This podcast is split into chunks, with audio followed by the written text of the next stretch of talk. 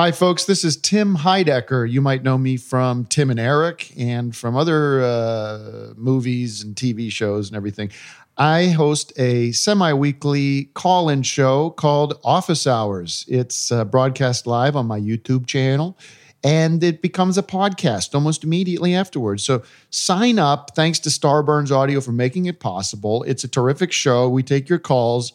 We talk about whatever you want, and we respect you, and we we love listening to your thoughts.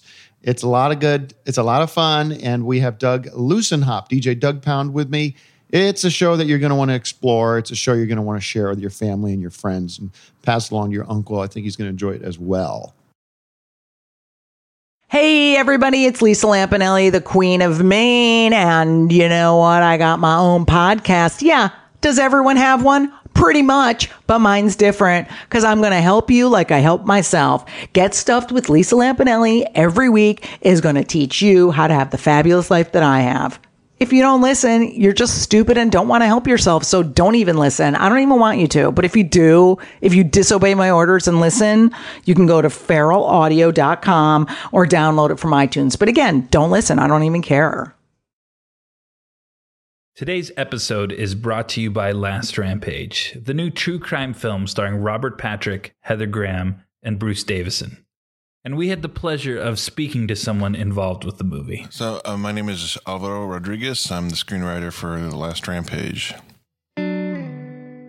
As a writer, to me, I'm less interested in genre and more interested in character. And, you know, I've written in a lot of different genres, you know, um, kind of horror genre, thriller, or action movie, or kids movie, or you know, different kinds of things.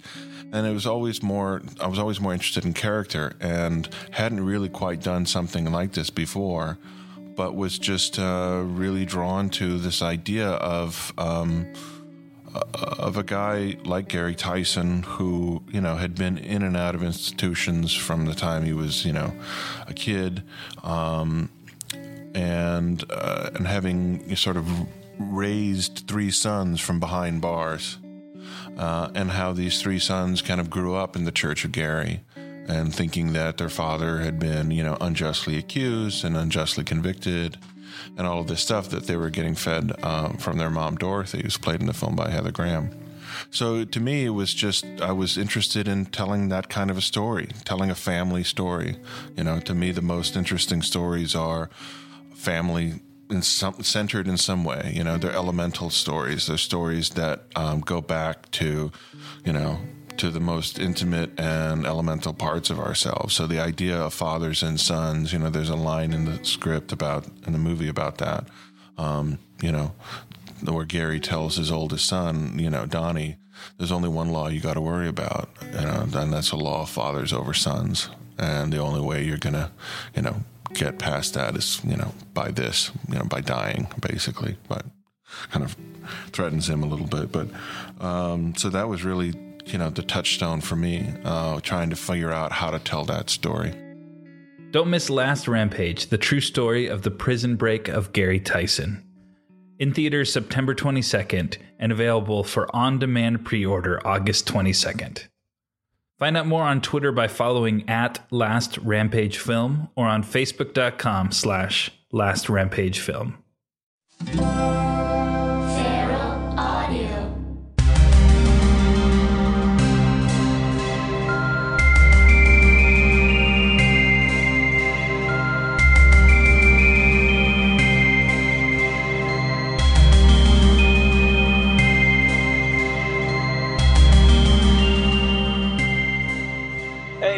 X Files Files. This is Kumail Nanjiani. Uh, today we're talking about two episodes Aubrey and Irresistible. Um, and our guest today is Steve Asbell. Uh, he is an executive at Fox, and he's the producer of uh, X Files I Want to Believe. And he's one of the guys who got that movie to actually happen, and he tells a story about that. Um, and it's really interesting. And I really like this episode for a few reasons. One, in the beginning, we talk a lot about you know, uh, we all sort of know uh, the perspective of the actors and writers when they're trying to make movies, and you never really, at least I never really hear from like the executives what they look for when they're trying to make a movie. Um, so we talk a lot about that, like what kind of big movies he likes, what he doesn't, what he looks for when they're trying to make a movie, uh, and it was really, really interesting. I think, um, you know, if you talk to, uh, you, you sort of hear these stories about like executives and stuff, and uh, often they're painted as the bad guys, but listen to this episode and you'll see like this guy's really smart, he's really good at this at his job, and he's very, very passionate about what he does. Um, and I just, you know, I hadn't planned on talking to him about that stuff uh, it just sort of happened, and I was so interested that we talked about it for a little bit. And then uh, we talked about uh, our thoughts on Aubrey and Irresistible. Um, and I thought that was interesting. Again, this is the guy whose job is to give notes to writers. So he has like really great insights into both these episodes. And um, uh, I really, really like talking to him, and I really want to have him back in a future episode. Um, uh, and uh, yeah, hope you guys enjoy it. I will um, talk to you guys after the episode. Hey, so I'm very excited. Uh, our guest today is Steve Asbell. Steve, tell us what you do where. Um, I work at 20th Century Fox. Um, I do as little as possible, really. no, I'm um, executive vice president of production, um, which means I help make the donuts. You know, Yeah. I sort of help uh, supervise and facilitate the films for the studio. And some of the donuts you've been responsible for are Prometheus. Uh, I've worked on Prometheus. Um, I've worked on uh, a few Ridley Scott films, Kingdom of Heaven, um, Prometheus. We just made this film, Exodus. That movie looks great. It's cool. It's really cool. We just saw it uh, the other day. It's good. and, uh, and uh, Chronicle you worked on? Chronicle, yeah, that was um, that was a really exciting project, mainly because of just the filmmaker and and the script. It's one of those movies where you make it because of the talent, not because you're out there trying to make a found footage film that you know is Right. going to be about. Oh, it's like a superhero movie. It's like it's genuinely. It was the director's first movie. It was the writer's first uh, produced script, and so Yeah. And that writer has now really had like Yes. sold like 20 more scripts or something. He does. He sells a lot. That's for sure. Um, and I worked on X Files. You, to believe. I want to believe. So tell me about that because we met because you heard this podcast and you contacted my agent. Yes. And we met last week, and we also hung out last night. But let's not talk about that. we met last week, and you told me that you you were just an X you were an X Files fan. Yeah, I mean that's to me, you know, this was the, the the I had recently gone back to start rewatching the series again, just randomly from season one, um, and I started. I heard about the podcast actually from Devin, and then I heard his podcast with you, and it was brilliant. I mean, it was genius, and the sort of the the the fun of it, the analysis you guys do, and just sort of. Um, Sort of, it, it's a perfect companion to r- revisit the show from season one, and I you know, it like so many of people that I hope listen to this, wa you know, my life was changed by the show in college. Yeah, and, And it was but your amazing. story is unique in that your life was changed by it, and then you got to work on. Uh, tell me how I Want to Believe happened. Um, well, it it's uh, I started. I've been at Fox for about 13 years, um, and I started there as sort of a junior executive, um, you know, support staff, junior, Yeah. junior G-man type thing. And in my uh, interview, I was, you know, I sort of asked my boss, the guy who become my boss, like, oh, if I work here, you know, I really want to work on the next X Files movie. And he was like, oh, okay. I mean, there may be one someday, but there really isn't right now. Yeah. This was uh, 2001, maybe 2002. Um, and I went and I sort of um, uh, got Chris Carter's number from his Rolodex, which I sort of just purloined. Um, and I kind of just cold called him and I left him a message and he called me back and like agreed to meet me for coffee at the lot, which was Amazing. ridiculous. And I was like, well, first I thought I was going to be in trouble because I was like, Jesus, I just, you know, stole this guy's number. Um, and we met and, and he was so amazing and gracious and, you know, just was sort of listening to my pitch for why, not the story pitch, but for why, like, we had to make another movie. And Yeah. he's like, sure, man, like, Let's great, do it. Let's do it. Well, I mean, it took, it took years. I mean, Of it took- course. there were deals and I think, but also I think Chris, you, you know, w- it, it needed to be driven by an idea from Chris and from Frank, and and um, I think that's uh, that's partly why it took so long. But there were definite deal issues to work out. With Of course. David and Gillian and, and Chris and Frank and everybody. But um, but yeah, eventually years later there was a script and there was a movie and it was um, I can only speak to this as a fan. I mean, it's just a joy. I mean, these people are Yeah. exactly who you would want them to be. I mean, they're uh, incredibly passionate and smart and great collaborators, and you know, they they know this stuff better than anyone. And watching David work, watching Gillian work, um, but primarily sort of working with Chris and Frank on the story. I mean, it was it was incredible, actually. And you, I mean, that's a crazy story that you're like an X Files fan who then got to work on the movie. You showed me pictures of you on set with like all those guys, and you just look so excited. Duchovny and his fake beard. Yeah. yes, that's right. It was Duchovny and his fake beard. that's it was, right. It was um, it was really cool. I mean, it was a great uh, uh, it was a great experience all around, and was really lucky to be there. So I'm going to ask you a question. I'm sure you've been asked this. Is there going to be another X Files movie? Like, what what's happening? What are you guys doing? Hmm. It's up to you, Mel. How is it up to me? What's the line? Uh, the success of your current assignment is uh, imperative. The Oh. Reinstatement of the X Files must be undeniable. Wow. Well done. Well done. Well, No, I'm it's- trying, man. It's I'm trying. we're- and you're doing. By the way, I do think this this it's doing this podcast is a fantastic part of that because it is, as you said on the show, a way to introduce people, kids especially that didn't kind of grow up with it in first run, Yeah.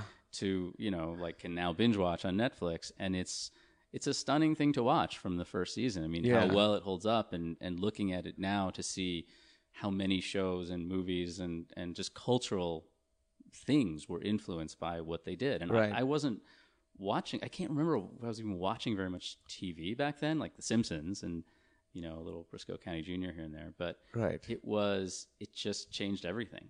Yeah. in terms of just those characters. I mean, we didn't grow up with our Night Stalker really. We didn't have you know all the influences that you hear about from from Chris and you know the the, the the the shows and the stuff that they had been inspired by you know, I don't think we necessarily had that. Certainly not in the 80s when we were kids. Right. And then it just sort of was this 90s Clinton era, right moment, right time. I mean, you guys have talked about it on the show, I think, in really interesting ways about sort of, you know, post Cold War, you know, the idea that you could finally turn your attention to the government. Right. Questioning the things that the government w- Yeah. Internal enemies rather than external. Yeah. Yeah. Well, it's something I wrote a letter. This is embarrassing, but I wrote a letter to Chris in in that process. Like at some point during While you were those years on- of like, Yeah. because it, it was a lot of waiting. I mean, you know, it was. I think he had he and Frank were working on an idea for a while, but it didn't really become official for years and I for a few years. And I had written sort of some ver- this was like 2005, somewhere in the middle, this fan letter that was. I mean, I'd already been sort of working with him a little bit, but Right. not really officially.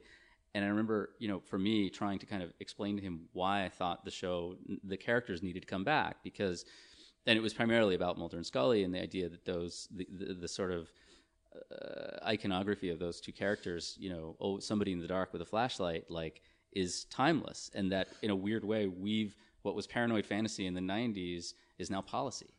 And Oh, like, we need that now more than ever, even though we don't seem to know it. Right. Yeah. I mean, the NSA is actually listening to us. Yeah. All the stuff that Mulder is paranoid about is happening to every single one of us. yeah, all or the at time. some level, something about it is feels like it's permeated the culture in a way that that's what we're just used to. And it was the, literally it was the stuff of paranoid fantasy in the in the era of the show. Yeah, and I think that part of you know Facebook and Twitter and stuff, it's made it so that people don't value their privacy as much as they used to. People, you know, are okay with Foursquare and Yeah. telling, it, "I'm the mayor of this place." So this guy goes here a lot. Like Shaq will just tweet like, "Hey, I'm eating at the sandwich restaurant. Come say hi." Like that's crazy to me. That uh, and, and because of that, people have become really desensitized to these ideas. And I think you know having privacy is such an important part of being in a society. Um, I think that's a really, really integral part of what makes a society work is people being allowed to sort of retreat into a place where nobody's looking at them or spying spying on them and now we live in a society where that is valued less and less every day That was the um, in 2008. That was the um, the idea was to tell a sort of non mythology episode. I mean, it was whether it was a. I mean, I'm very proud of the film, and, and like I said, so lucky to have been involved with it. Um, you know, we came out the week after Dark Knight or something like that. That's but, a rough time for anything to yeah, come out. but I mean, I think the idea of telling a smaller story that had sort of more upside, you know, that was sort of didn't, it wasn't about having to kind of um, assume that everybody knew the mythology, but at least loved the characters or or remembered loving the characters. When I say everybody, I mean people that beyond fans. And that, you know, if this worked in a more intimate way, and it was also a way to give Chris the opportunity to tell the story he wanted to tell and to let him direct, which he did a great job with. And um, it was genuinely an amazing experience to work with those guys. Like he's a genius, and he's incredibly he's an incredibly good collaborator. You know, I wish that, that you could argue, well, if we had done a bigger movie with that, and a big, more expensive movie in the in the realm of the first one, you know, which had all the visual effects and which had Right. sort of those reveals, um, would that have made a difference? I don't. I mean, who knows? Who knows? Um, but it was just like I said. I mean, you're in the business of making the films that the directors and the creators want to Yeah. make, because otherwise, it's like you're just making things that you, the the company or the group, think is the right thing. And when you have something like X Files, which is the brainchild of Chris and Frank and You Howard and them, yeah. Glen and James, I mean, all of those guys who who spent all of those years bringing it together, um, you have to trust them. And I think we were right to. And the movie ultimately, I think movie made money a little bit. Good. Maybe. I own it. yeah. um, I mean, it didn't do enough that we were like number three is starting right now. But what you're saying now is that you're gonna make another one for sure. Great. Um, That's great news. Thank you. we're you. talking. yeah. No, it, it's don't give up. I mean, for Okay. any, for any of us, genuinely, it's something that, that I would love to see another movie. I would love to see another movie. Holy shit. Um. So.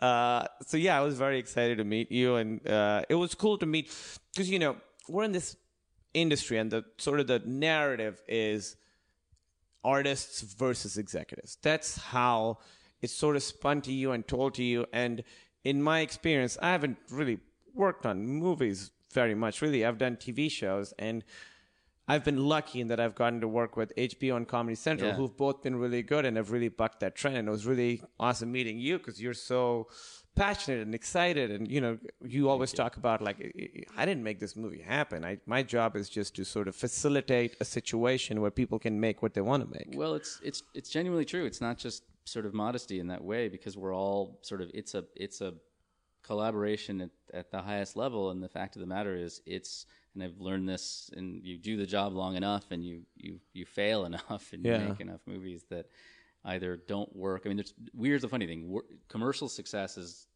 is sometimes not the arbiter of of value in a weird way. I mean, it is in terms of, Of you, get to, not, you get to keep your job, and maybe somebody will hire you. But Yeah. the ultimate thing is you want to try to make great stuff because I think now more than ever, especially in the film business, um, you know, you, you, you, you, we, you can't get away with it. I mean, there's very few movies I think that are that were super successful that you can't say weren't above average at the very least in a macro sense that were pretty good that actually were the product Yeah. of filmmakers and and a filmmaker's voice even if it's Yeah. you know Batman, it's Chris Nolan, or you know Joss and Avengers. Even if it's a giant enterprise of a movie, They're great if movies. it has the right filmmaking voice, Yeah. it's going to have some soul. Yeah. And I think that's that's what I mean when I say our job is to sort of facilitate because it's it is ultimately less about legislated movies coming together in the way that we. I mean, we have to sort of plan them in the right way and figure out what's the right level of risk and all of, Of that. course. But but it actually is you you want to plan the movie in a way that gives the filmmaker the best chance to succeed. Yeah. And sometimes if it's too expensive, that just becomes impossible because everybody Right. gets scared. And it's interesting because obviously you guys are in a business and the business is making money, but there's no other. Um, uh, for you guys, money is the bottom line, but if a movie's not critically well received, in a way, it's not a success, even if it does make money. I don't want to name names about movies, but I feel like there's there are movies, even this summer, that are very, very profitable that I don't think anybody would say were successful in any sort of artistic way. But you, they can make money, but still not be considered successful. And I think actually in TV right now, the the distance between critically and commercially successful is becoming smaller and oh, smaller. yeah. There are some shows that I don't think are great shows that are doing really well, but for the most part, the shows that we talk about, the shows that win Emmys, are the shows that Yeah. people like to watch. I mean, Game of Thrones or Mad Men or Breaking, Bad. Bad. or Had a good I mean, night. these. Yeah, it was so. I mean, I was, Silicon Valley. Silicon Valley. I mean, we won nothing, but it felt. You know what? It was perfect because we we saw each other at the Emmy after party last no night. business of being there, but No, it was it was Yeah. it was such a I had such a great time. I was so excited to go to the Emmys. I'd never been, so it's cool. It was I the Silicon Valley crew. To our right was Big Bang Theory. Up in front of us and to the right was Breaking Bad. We were right there with the Breaking Bad Right. people, and we were right behind us was Game of Thrones. Right. So it was so exciting to be there with all these other shows that you love to they're watch. great. But it, it was kind of perfect that we lost everything and that every few minutes someone would ask me for my credentials because I it was perfect. Yeah. Because like we made it there, Right. but not didn't really Right. make it. Like Right. we're still at the part where we walk the red carpet. Right. But when we get there, the people are like reloading their cameras Right. and like avoiding eye contact with us. Because I think feeling like an outsider or the underdog, that's what the show Silicon Valley is. Yeah. And I think as a show, that's that was our purpose in the whole That's thing how too. you know you're still great and you're doing something right. And I had actually, you could tie it into the X Files, which was a Friday night television show. Yeah. That was, I mean, I realized it's funny listening to your podcast and when you talk about the ratings and how well it was doing, even though not well for necessarily for that time, even though today it's like crazy. But it was my, looking back, my favorite thing about it was, you know, even if you had a VCR and we're going to record it occasionally, it's a Friday night show. You're fucking home on Friday night. Oh, yeah. To watch the show with friends, and it was a it was a true subculture. It Yes. was something that felt like it was made for us. And this was- people who aren't going out on Friday yeah, night. I mean, yes, let's be honest, yes, but also that there was something genuine about it because when you come out on Friday night and you get to be this thing for these people, you don't have to be all things for all people. Right. And that's where I think things, movies, whether they're big or small or television shows, when they cross over, it's because they're good enough, meaning, and then it, it sort of starts to branch out. And I think there's a weird relationship that we, and certainly today, and where fandom is sort of spread all over the map now that these movies, or superhero movies, are the most popular things in the world. That there's a funny thing about when it, you give it away and it's now everybody else's, and it's cool. And they're on the cover. I remember when they were on the cover of Entertainment Weekly, I was like, huh, like it's cool because you feel validated for something that you really dig. But you're like, well, is this going to change how this is how they do this? Yes. Like I noticed Mulder started wearing some better suits in Uh-huh. seasons like four and five. and Right. It's interesting. Right, and it, it is interesting, but um, and there are certainly, and again, I'm not going to name big movies, you know, f- franchises that I'm that I love or characters that I love. I don't want to use the word franchises. Characters that I love that uh, the fact that they became really popular hurt them, but.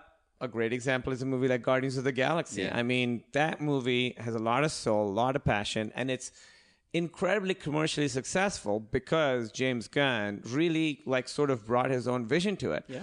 So being you know that you don't have to have that divide you don't really have to sell out i mean that's a very specific movie with very specific characters Yeah. and it only happened because as you said nerd culture has sort of become mainstream and it didn't hurt it it actually helped that movie happen For sure. and in a way that's unique to james gunn as an artist Well, I would say first, I agree with you completely. Actually, I love the movie as well, and I think that the that shift happened. I'd say 2000, 2001, when both in terms of the superhero films, but also pirates, were movies that would have normally been for boys or for either young boys or suddenly became for it became cool for women and parents and things to go to movies that were traditionally sort of like about you know, I mean, other than Superman and Batman and some of the bigger ones that obviously were just massively mythic and Right. popular. Um, but but when certainly X Men came out and Spider Man was a huge character, and then even Pirates, which was a family movie, you know, it was like a sort of a. who would have thought that was going to be successful i mean I, I I worked on this movie called Master and Commander, and uh, far side of the world across the world, um, which was the first film I worked on at Fox actually, and um, I remember we were coming out in June, and we had Russell Crowe, and it was like you know two years, uh, three years after Gladiator, and I remember um, they had announced it and they dated it in the summer. We were coming out in June, and they were coming out in July, and and and we were like. They're making this Pirates of the Caribbean, mo- you know, like that's hilarious. Like, Yeah. That's really cute. And then I got the script because I was like, oh, there's two, you know, boat movies in the summer. There was some Yeah. sort of concern about the marketing, and I read um, um, uh, uh, Ted Elliott and Terry Rossio wrote the screenplay, um, and it was amazing. Like even the script before all of the Johnny Depp revelation and all of that, like I was like, this is really good. Like this is a great piece of material, and I sort of gave it to my guys, and various things ensued, and we ended up opening in November, but which was I don't know if it hurt or helped the movie, but it was like it was yeah who knew except for the fact that like you you thought well what a cynical decision absent the movie and the material itself but you ended up having a great filmmaker in Yeah. Gore. and again that sort of arrival of a sort of you know you could say that Depp and Downey in Iron Man was a sort of similar thing these two guys who had been sort of had reached this point in their Right. career where Depp was doing like Secret Garden or something you know whatever they Yes. weren't like the movie stars they they are now Right. but they also had been around and had their shot Right. and yet the idiosyncrasy of their performances. And I remember when when the the Downey thing was announced for Iron Man, and that was also similar situation where Marvel, you were like, really, guys, you're gonna make like Iron, Iron Man? Like we had X Men. Like I don't know what you're worried Yeah. about. Um, and and then you heard about it, and you're like, that's amazing. Like Yeah. that because if you knew the character Tony Stark, and you sort of thought like, all right, well, huh? They actually do know. They get that. Like they're not worried about casting somebody they think is going to be commercial. Yeah. They think they're going to cast the right guy. And it was a set. It was the first overture of what Marvel now, you know, sort of runs the, the game in a way, and, and they deserve it. And they're really, really talented, great sort of planners, and they take chances. And Marvel's really done cool. a great job, I think, as you said, of casting people who they thought were right for the part and not necessarily, or not names at all. I mean, Chris Evans, Chris Hemsworth, 100%. these people were not movie stars. They were just like perfect for these roles. And so they cast him in that. And uh, the most re- recognizable one was Robert Downey Jr., and that seemed like a crazy choice for them to in make. a movie at the time. I mean, this is the thing. You know, you, we always it's easy to look back and be like, oh man, he's the soul of, Of course. thing. But like, Yeah. He what was it? He was in like Kiss Kiss Bang Bang. I guess was Which is a great movie. It's a great movie. I'm just saying Yeah. there weren't offers for him to Oh, be no. in giant films. And he was the biggest story that everyone knew about him was Yeah. that he had struggles with drugs and For alcohol his whole life, and that was sort of the his narrative. Which the minute you heard he was playing T- Tony Stark, you were like, That's oh my perfect. God, that's genius. That's so if good. you knew anything about it. And, Yeah. and they ended up just like again, it's the it's hard to to to to distill the process of any of these movies into anything kind of like you know here's the rules of how you make it great. It, because it's every movie is different and it's the souffle gets baked and sometimes it goes up and sometimes you get out and it goes down. But it's what I do think happens is that when you have the confidence and the people making the movie all together have the confidence to let those idiosyncrasies sort of live in the film, Yeah. then you end up with more choices when you finally sort of put it together that it actually feels more interesting and real because the audience can tell Oh, yeah. that this thing hasn't been scripted. The Oh, audience yeah. can tell that this feels legit. Right. And they can tell now that they've seen everything. They've seen everything in visual effects. They've seen everything in sort of, you know, we tell these stories now. They they used to be generations or years between how when these stories would be recycled or you know repurposed, not recycled so much. And now it happens like much more quickly. much more quickly. Like f- for instance, um, Guardians of the Galaxy, which you feel like, how is that a personal movie? That's about you know that's in space. It feels so crazy. Yeah. But what James Gunn did, how he brought himself to it, I just read a thing by him where he said, you know, his movies, because he's such a, there's like a real streak of anarchy about him. Mm-hmm. He's like a real rebel, and all his movies have that. Like Super is a fucked up movie, you Yeah. know? And so this one, he's like, I can't do crazy, violent. I mean, you know, he started with the Troma films, which I are the craziest films you'll ever see in your life. And uh, so he was like, oh, I'm just going to bring myself to it in different little ways. So, for instance, Rocket Raccoon's teeth are his dog's teeth. Huh. So like he brought and th- those songs. I mean that that's sort of the, the device of the song is so good, yeah. and those are all songs that he loves. And you know he wrote he picked out those songs before he started writing the movie, before he started rewriting the movie. So he like sort of know. put himself in there in little ways. Like there's that great scene where it's so quick. Uh, you just see Rocket Raccoon's back, and he's got these like scars. weird, yeah, Yeah. like metal things and scars Yeah. in there, and you just get that character so Yeah. quickly. And you, what would be like a cartoonish Jar Jar Binksy kind of, you know, fast talking Yeah. asshole raccoon suddenly becomes very human in just one shot. And you can tell because everybody says about a year in advance they're going to make a movie with a raccoon. Like the minute Yeah. they go, the world goes like question mark. They're like, Yeah. okay, they got it. Yeah. you- in a way, it's like they do what you know, uh, you know, Pixar does this I think really well, which is constantly challenge what's working. Yes. Um, and I think you know we all try to do it, and I mean, again, I don't want to, you know, Fox, we do great, we do great stuff. no, Yeah. I'm just kidding.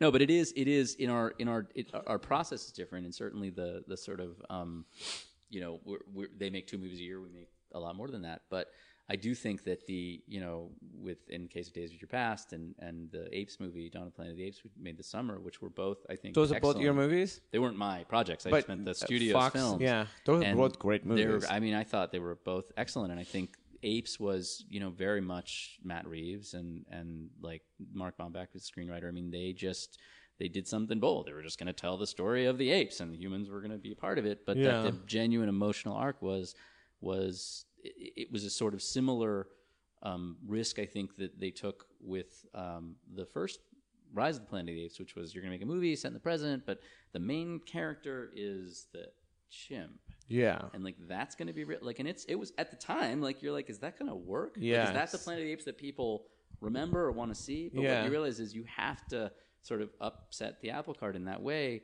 not just for the sake of doing it you have to make sure you believe in the story and Right. it actually feels But it means like you're telling the story you want to tell rather than telling the story you think Exactly. people want to hear. That's exactly what it is. And I is. think, I mean, I can't. A big budget action movie that you're watching and all you want is for no fighting to happen. Right. Like that is such a different kind of big action movie. Most big action movies, you're like, all right, let's get to it. I was watching Apes being like, I hope they don't fight. I just Yeah. don't want them to fight.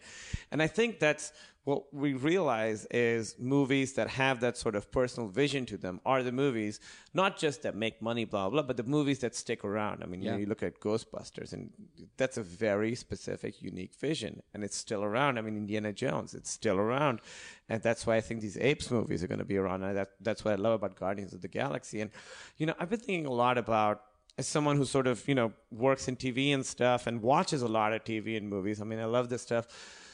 The, because of the internet, it seems like, and there's so much like content now. I hate that word content. Hmm. but there's so much stuff now that you don't really, like you said, you don't have to make something that really appeals to everybody. You could just do stuff that and really target your audience. So there's people on YouTube who have five million followers that I've never heard of, hmm. who are making millions of dollars, and you know, 14 year old kids are watching it or whatever it is. And I think that's cool. It's cool that you can target your audience in that way. But what I miss then is shows like Seinfeld that mm-hmm. are, you know, that your grandmother loves, Yeah. that your parents love, that everybody watches and everybody loves, or like Friends, like shows that are phenomenons like that, or like, you know, X Files. But I think you get that more now in movies. That's what you have to look to. Like I think Guardians is a movie that my my parents would love, you know, and I love, and uh, I think all kinds of people would love. I think at best that's what movies can do, like apes do. Yeah, I think they they can. Although I, it's an interesting thing because I think with television, um, I feel like the network dominance of must see TV of the '80s, certainly, where it was like they were programming your life. You know, there was like you Oh, had to be there to watch the Cosby Show, and you had to be there, Right. and then to watch Seinfeld, and like they were national conversations. And I think in a, that I don't feel like the world is going back to that ever in terms of certainly No. in television, but television does feel like the most sort of growth.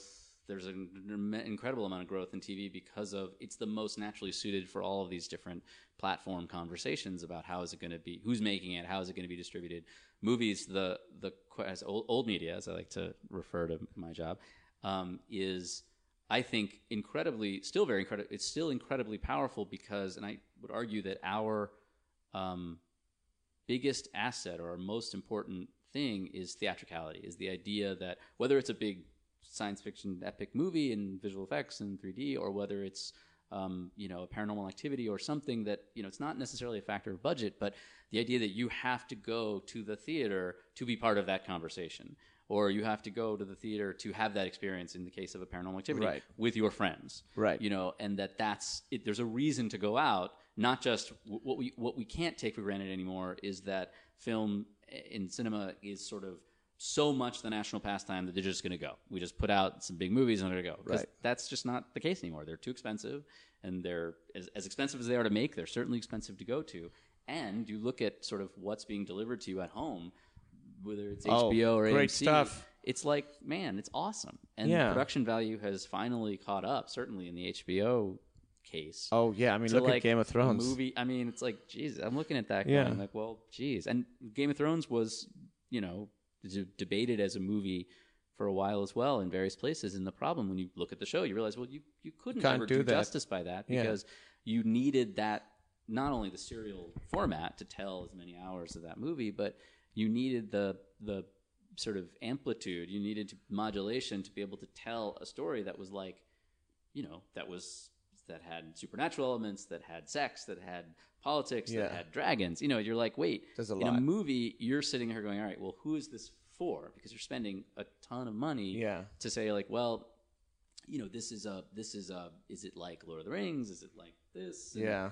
it's you wouldn't What is it meets what? yeah. Yeah. And I think, and that's look, and that's a that you could argue that's part of the problem, but I also think that there's uh, uh, the format is better suited for certain things, meaning certain kinds of. I mean, you can make a really nuanced film, obviously, and you can make an adaptation of.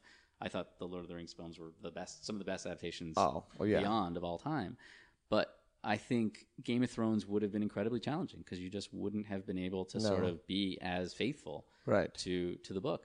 But what I love about and Game of Thrones when it's out, it's like part of the conversation. And you know, uh, with Netflix, it, it's interesting. What happens is Orange Is the New Black comes out, people binge watch it in two days, and then there isn't that two month long conversation mm-hmm. about it. You know, it just sort of comes and then it goes. And I Yeah. and I that's why I like doing this show. I like you know having this conversation slowly and people get to watch along and you know a lot of times people will be like hey i'm all i started watching it Yeah. and now i'm in season four and i'm like don't do that Right. just watch Right. it with us Right. like i love the conversation i love talking about these funny shows you are doing it it's like you gotta wait it's like week to week. Wait week to week. dude duane barry and ascension or tomorrow that's when your podcast drops and i cannot wait i think i told you that did you watch night. him oh, yes I- of course you're, yeah, you're yeah, no i here. restarted it but duane barry's always been i mean from the beginning It's my favorite two-parter, I, I mean, think. And that guy, Steve Railsback is his name. Yeah. Amazing in that Yeah. role. Uh, but let's talk about the episodes we have. calling Uh, Duane Barry a liar? I say that a lot, and no one knows. No one knows what you're what talking, the fuck I'm about. talking But we're going to bring it back. Uh, so we're talking about two episodes. The first one is Aubrey, and the second one is Irresistible. Now, Irresistible. So exciting for me. I'm sorry. This is so cool. This is great. I love Thanks your podcast. I get to be on it. this is insane. Um, Irresistible is an episode to me, like to me, that's a classic. That's a Mm. Stone Cold classic. Aubrey, what did you think of Aubrey? Aubrey is the one. I'll do a quick recap. Uh, it's basically the one where they sort of make a case that there's also genetic memory, not just uh, stuff that you're born, born with, some, but somehow stuff that you've done also becomes part of your genetic makeup and can be passed on to your kids. So it's the serial killer who got away with it, and now his granddaughter uh, it turns out at the end is, is committing these crimes. That's the episode. It's got Terry O'Quinn in it. Yes, which was Uh, cool. Locke from Lost and a ton of other things. What do you think of this episode? Um, I, I thought it was a bit of a mixed bag, to be honest, Yeah. because I felt like there was the genetic memory idea is really interesting and provocative and X Files worthy. Um, I think there were, and I think it's interesting because now I think about these shows based on conversations you have had on the show because they're actually really astute observations about how the show is constructed and how sometimes there are. Um, extra elements added to an idea and that you could have a show about one idea genetic memory Yeah. whereas in this case you've got this w- woman i mean it's a great show the idea that the woman itself who's having the dreams turns out to be the killer is awesome Yes. but it's there's a little bit of a logic leap where the genetic memory is not only giving her the flashbacks of this thing, meaning she knew where the body was a great moment where she sort of goes out into the field and digs up a body. Right. And the great X Files mystery of like, well, how did she What know happened? where this was? And we get to see through her point of view that she had this inexplicable, you know, sort of vision. That's one story where you're saying, how do you solve that crime? How do you pin the crime on the guy? You found out who he is. The second story is not only does genetic memory give you some actual supernatural, you know, connection to the crimes, but makes you compelled to continue the work, Right. which is That's a leap. Which is a, a leap again, a movie I think or a show or a story on its own. And I think in a way, you know, the the it, it required and I and I think you know had some great tons of great bits in it, and I think Yeah. like they're awesome, and, and Terry Quinn's oh, Terry Quinn is great. Um, some great Scully, uh, you know, Columbo moments where she's like knows the woman is pre- she like knows she's having an affair. Oh yeah, she knows she's having an affair. She knows she's pregnant, and Mulder Yeah. goes, "How do you know?" And she's like, "A woman, Woman can, can sense tell." this." this. I was like, Uh, really, come on, guys. It's Yeah. it, it's clearly it's a forty-five minute episode, and you can't have them get the information. But they're basically deep throated that. Yeah. You know what I mean? They're like, "Oh yeah, she's pregnant," and Scully just it, knows it it. was a little, you know, I mean, it was, it was, it was, like I say, Columbo used to always be just the hunch. yeah, And I, um, but oh, I, should, I had writ- written a couple things just for fun because the, the, I love that moment where Terry Quinn says, so they reveal that, you know, she knows about a case. The case is connected to something that's really happening. The, the, somebody is, the killer had carved the word sister Yes. into the bodies. Yeah. And so what we don't know, what Terry Quinn tells us, is that that's happening now all of a sudden. again. Yes. And there's this great moment where he says, he says, nobody but me and this other dude knows it. Yeah. And then two seconds later, this guy's like runs in and goes, there's another one. that's the like, dude. I hope that's the dude. I was like, Only two of us know this. but it was just the literally the, the staging of it. It was like Yeah. he runs right in. He's yeah. like, that guy. And that's his big moment. I also thought it was funny because they find the old dead body, right, Yeah. of the guy who was the investigator who um, was the first like profiler, Yeah. basically, Yeah. And they can't figure out what the word on his chest is. So all these women have the word sister written on it, and it takes them a good five minutes to figure out that the word is brother. well, she tells them. yeah, she tells them. She's she has like a. she has a vision. you don't need a vision. Yeah. I would be like, your first guess should Yeah, be brother. brother. And Just just way- see, maybe it's brother. It didn't actually matter. mean anything. Like, I mean, it didn't. It means know. nothing. It means nothing other than it's, it's the same guy. What I did like is that that guy who's uh, originally committing the crimes and writes sister on Yeah. it on their chest. I did like that they don't really connect too many dots about why he's writing that. Mm-hmm. Um, I thought that was like a fun little mystery. Like he's a fucked up guy. This is what he does. And at some point he started getting pills, and that fixed him or something. Still creepy, but Yeah. And a creepy guy, by the way. Like the show Great. was directed. I mean, it's is it Rob? Wasn't it Rob Bowman? yes, Rob Yeah. Bowman who directed the first movie, Um, really well has directed. Has all of that sort of texture and, and the guy's house and the way he sort of you know the guy's house is great. with the oxygen tank Yeah. and it was sort of super creepy. But I think it was you know the only two other things that I was sort of I bumped about a little bit was like you know so the woman Mrs. Thibodeau has the address of the adoption agency in a photo like in a picture. On yeah, she wall. just has it right there. She's like, I have this here. I want to give it to you. And this is what, like, I could have, they could just looked it up and been Yeah. like, because that would have been a comeback from commercial and be like, Something. I found out where the Yeah. thing was where she said it was. But she was just- literally has it two steps away from where they're having the conversation. Yeah. Because they were like, "We, I'm sorry, we're we're losing daylight. Yeah. We're we gotta yeah, get this just- right It's now." right there and it's in a picture. for- yeah, for it's no in a reason. picture. But, it's right there. Um, and I did think the woman, uh, when uh, B- BJ is the, BJ, what Mulder says, I'm always intrigued by women named BJ. Yeah. That's the line he says to Scully. well done. Yeah. but uh, it was yeah, it was a strange choice. But there's a she she was awesome. Like when you do reveal sort of her sort of mania version, Yeah. like it was creepy. Like for no, she was good.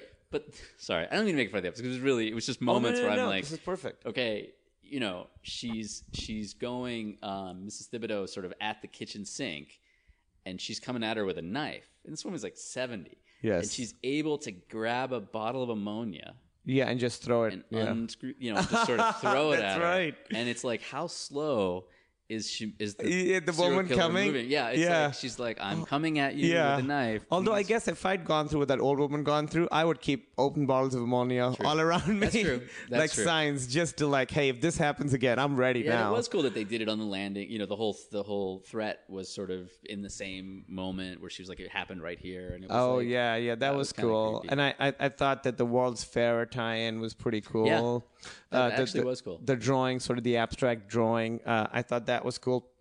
I did. I had this thought that, and then this also sort of ties into Irresistible later, where it's like if you're a creepy serial killer. All you have to do is not live in a really creepy looking house. Right. Just get like a colorful, Right. nice house. This Right. house you see like, oh, clearly there's a there's a fucking murderer in there who got away with it.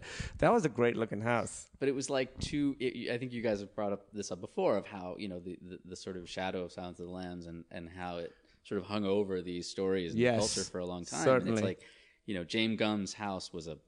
I mean, it was part of the point. Like, you, Yes. you know, the pleasures of the movie uh, are you're stuck in a well. I mean, pleasures. I mean, of the tension of it is Yes. like that's the place that's from your nightmares. And you- Yes. you know, to do that on a TV level is still really cool. It's just, but you're right. It's like kind of you, you can't take care of like the main things, which are just don't be a complete, you know, suspicious sort of dude on the. But he also calls her like sister. Like, Yeah. come on, don't.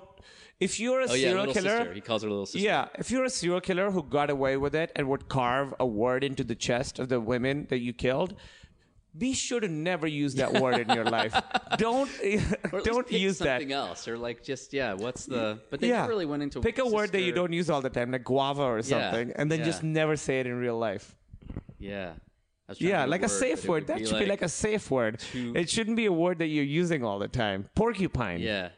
Uh, inexplicable. Like something that's I was- I Inexplicable is couldn't- great. I couldn't rally fast enough, but something that would be so. I was thinking of something that would need like extra rows. Yeah. Like on the. Yeah, yeah, yeah. Like a couple sentences, like, "Hey, listen, I've already killed her. It's gonna take a while to Yeah. get this." Yeah. and just, can you hang out? Just, yeah, Just, you know. and maybe his handwriting gets better as he goes. Like as you could see, he's getting better with a knife and yeah, writing. It's playing Pictionary. Yeah, I thought that was weird that he just says that word. The other thing, and you guys have, uh, I I think you got, brought this up with Devin, which uh, made me go back and think about some episodes where, um, I'm giving Devin too much credit now, um, where the idea that we, there are some episodes, particularly the sort of um, non-mythology um, myth arc episodes, where they actually don't affect the plot at all. Meaning, Oh, their, yeah, yeah, yeah. Their uh, involvement in the case simply serves to sort of evince the the thing that's happening and to ex- exposit what's going on. But Yeah. like in this movie, you know, they don't they stop exactly zero murders.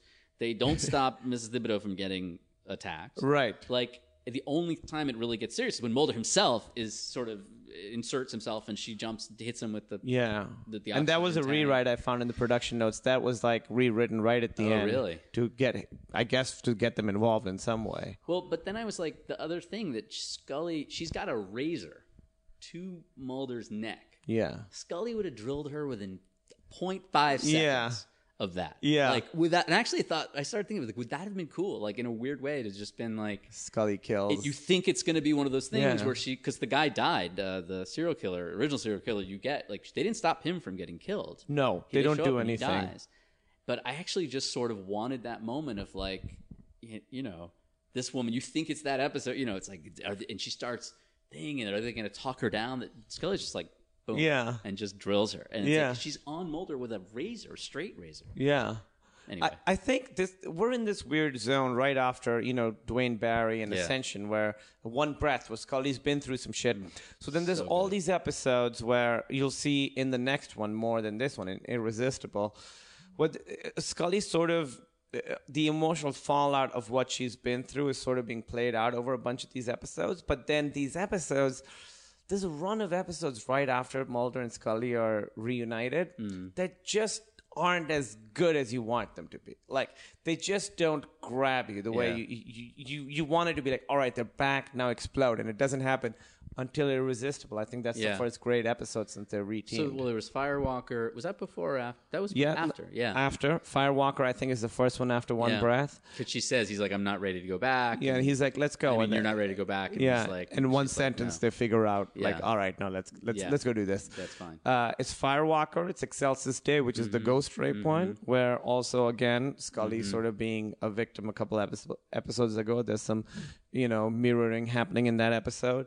Um, and then what's the other one? It's uh, Red Museum. That's a weird one. Oh, and three. Oh, yeah, well three. Are you Yeah. doing that one? Yeah, I'm not skipping any Okay, of them now. good. Just to I just want to hear that. I want to hear your. Yeah, Yeah. Uh, three's a um. It's well, we won't spoil it for. Yeah, for- I honestly talked to Glenn. I wanted to ask Glenn Morgan about it because he rewrote that episode, but I, I, I didn't. Mm-hmm. Well, you realize it's like they had to. They obviously had a bunch of things to shoot when she was. I guess was she pregnant? I mean, they had to shoot without her, right? Yeah, And like there was a pure Mulder, Yeah, sort of on his own sort of thing. But, yeah, Um, but yeah, I think it's something. It's also just an interesting point about the show at this time, which was you know I don't remember. I mean, I don't know for sure, but what we take for granted now about season arcs and sort of shows that are Oh yeah, designed, it's totally new then. but that they were actually contiguous details of a you know she you know they reference her father passing they reference things That's even right. before um She's been put through the ringer. Yeah, but the shows even the non mytharc ones would acknowledge the passage of time but acknowledge like they even say in the difference you know the from season one to season two it was like that was in october that was in april now we're in october Yes. and you actually felt like wait a minute this is a this is a a discrete world that's Yeah. like going on, and the, the, characters are changing. It's not like a hard reset at Yeah. the end of every episode. Uh, Glenn Morgan said, you know, because rewatching the season one, I realized that um, all the Alien episodes didn't really connect the way that they had in my head until the end of season one. They don't really start developing into like a mythology storyline until the end of season one. And I was like, so did you guys know you were going to do that? And he said, no, Scully, I mean, Gillian Anderson got pregnant. So we had to come up with a reason for why she wasn't around for a few episodes Right. in a row. Right. So said they said we had to come up with a storyline that would stretch across episodes, and he says that is the true genesis of the myth arc. It's out of necessity. We did that because we had to, and then Right. that became you know the movie, and that became the story of the X Files. It came from just her being pregnant at an inconvenient time for production. wow.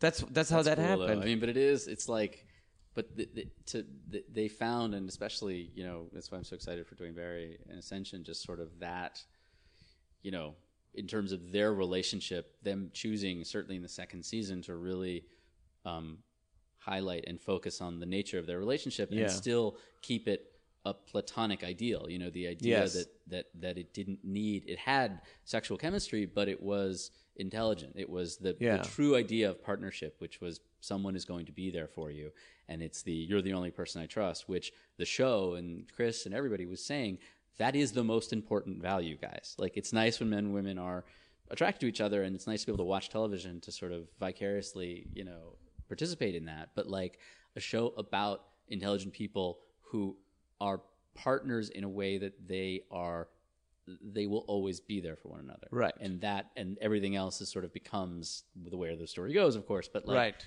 That's that's why i always sort of the shipper sort of phenomenon always was interesting to me It's it's it is interesting because it's it's becoming more and more of a conversation in the message board. So what I what I do oh they had a good like what was the Waldo thing that they they have a conversation and she's he's like and then you know uh, he's like they were twins and they're separated and then in different parts of the world they both named their kid Waldo and he makes this huge point and she just goes Waldo. It's such a funny little moment. They have like a great like little back and forth and even though this episode like you said has all these you know sort of problems Yeah. and leaps of logic but their core chemistry Yeah. their back and forth is fun to watch and it's really good well i want to do a drinking game where you drink you have to anytime scully says what's your interest in this case you got to drink yeah what's you will your be interest in fucking this drunk case? yeah exactly are you season three. saying yeah so what's your interest in this case because it always the season two they're coming to them from like sort of strange like just random like well my friend down in. oh in my god Yeah. the way that they they have to work so hard to get the the, the case on Yeah. Mulder's desk they have to work so hard to do that uh, i wrote down the house is great so now this one this is interesting so this guy darren mooney who uh, actually reviewed the first season and i would read excerpts of his reviews because i really liked his reviews um, start and he didn't review anymore. He started reviewing it because of this podcast.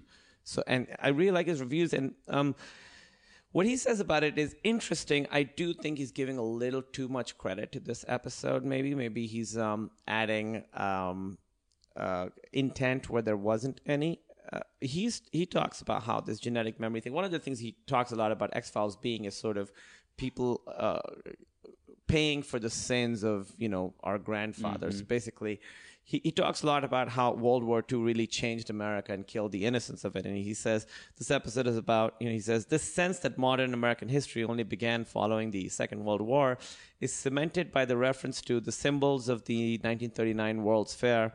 Sketched almost an abstract from a half remembered dream, the New York World's Fair took place between 39 and 40 and offered a glimpse into the future that was somewhat overshadowed by the outbreak of the Second World War. As such, Aubrey seems like an episode meditating on the uh, loss of innocence that the X Files associated uh, with the outbreak of the Second World War. Uh, he talks about uh, Aubrey is very much an episode about the legacy of evil, the aftermath of horrific events. Harry Cokely might be a lonely old man trapped in his own house, but his evil deeds continue to have consequences. His crimes, tucked away and forgotten, left a lasting impression. Uh, so he sort of talks about how this is. Wow. He's really.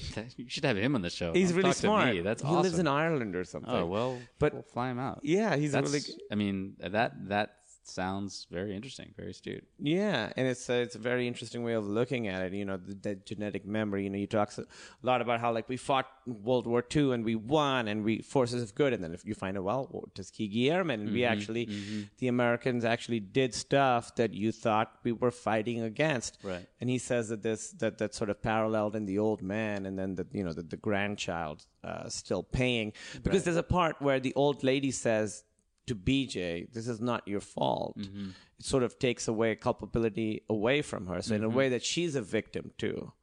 Uh, and I think it's that we, because we enjoy the benefits of sort of the evil stuff that was done uh, in World War II and stuff like that, that we're in a way uh, just as guilty, or at least implicated in the guilt of you know these these horrific things that happened earlier. So so that makes it a, more of an interesting. No, that's it. I feel like I need to watch it again. That was really that's actually very interesting. Yeah. I think it's it's um hmm.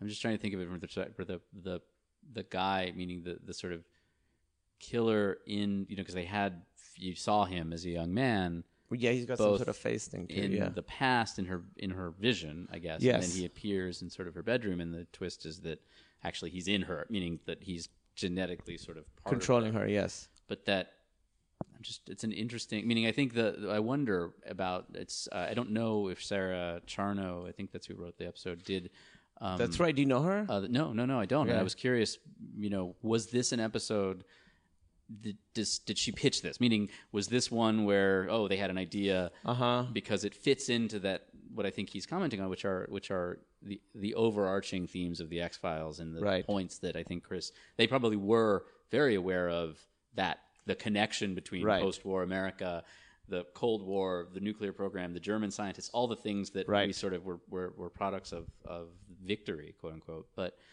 i wonder i'm curious because she, she doesn't seem to have worked on um, I don't know if she's worked on other shows, but is that an idea that you come in and pitch? You know, right. or is that like, oh, we have this idea about, you know, Yeah, it's that is an interesting question. Is it something that they like farmed out to her, or was she like, "Hey, I know you guys like this sort of Yeah. stuff, so here's something that sort of fits in with things you guys have already been talking about and commenting on." Um, uh, do you have anything more to say about the episode before I go to the message boards and all of that? no, this is my favorite part, message boards. Uh, yeah, well, before that, I'll say it got a 10.2, which was be huge today. Uh, Chris Carter really liked this episode. He said it came out great. Uh, Rob Bowman came through for us and ge- uh, did an excellent job. Rob Bowman really liked the scene where BJ wakes up and she has the blood on her chest that she's carved sister into her own chest. I guess Mm-hmm. Yeah, is what you find out awesome. later. That was a creepy fucking scene. Yeah. That that was a really scary scene when she's alone in the house and she thinks the the young version of that guy is there, Cokely and stuff. That was a really creepy, very well directed scene. Rob Bowman Mm-hmm. Rob was is really good. I mean, Rob is. I mean, I think he's obviously he's done a lot of features as well, and he did the movie, the Yeah. First film. But like to do what they just hearing the stories from those guys, from from Frank and Howard. I mean, just because I would sit there and ask them questions Yeah. all the time, like what they were able to do in Vancouver for the amount of money that they had.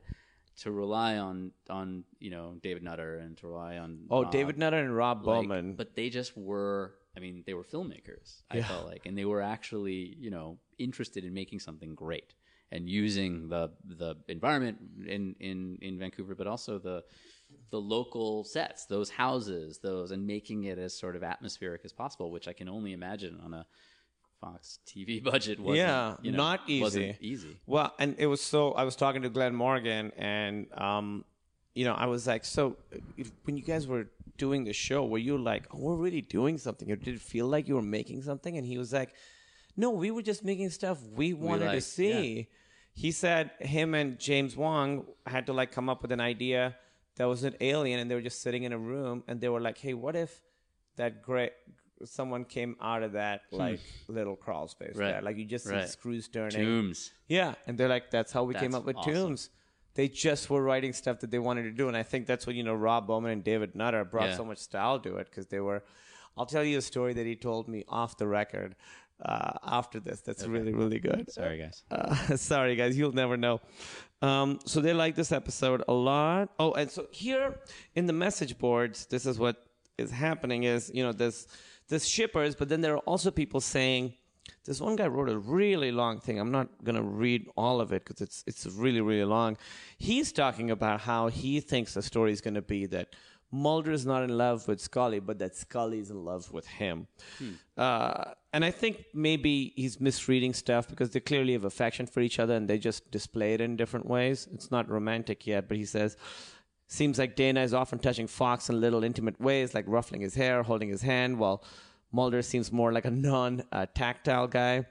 Uh, she's also been the one, for the most part, to keep trying to see him when the X Files was shut down. Uh, and he, you know, he he says that uh, Mulder sort of, you know, in three has sex with other people and stuff, and Dana never does that.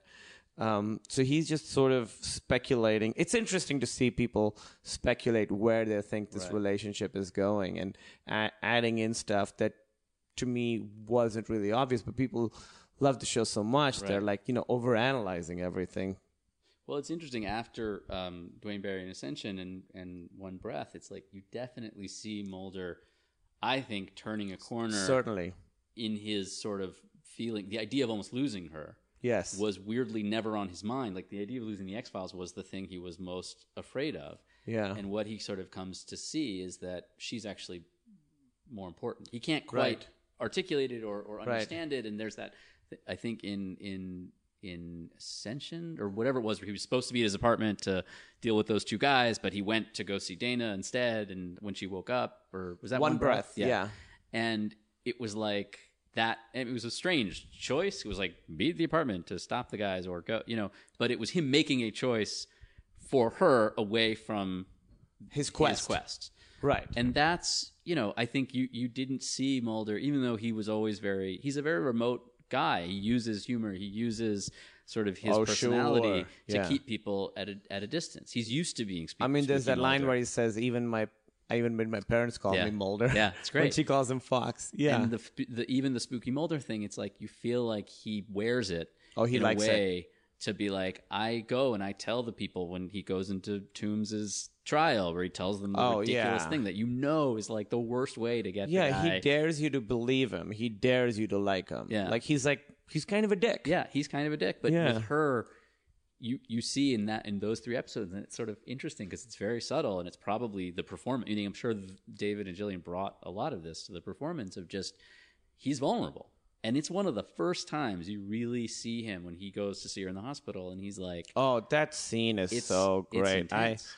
I told when I was talking to Glen Morgan that scene when he comes back and just it's such a quick little exchange where he's like, "Hey, just want to say hi. You're Yeah. up." He doesn't say anything that emotional, but Yeah.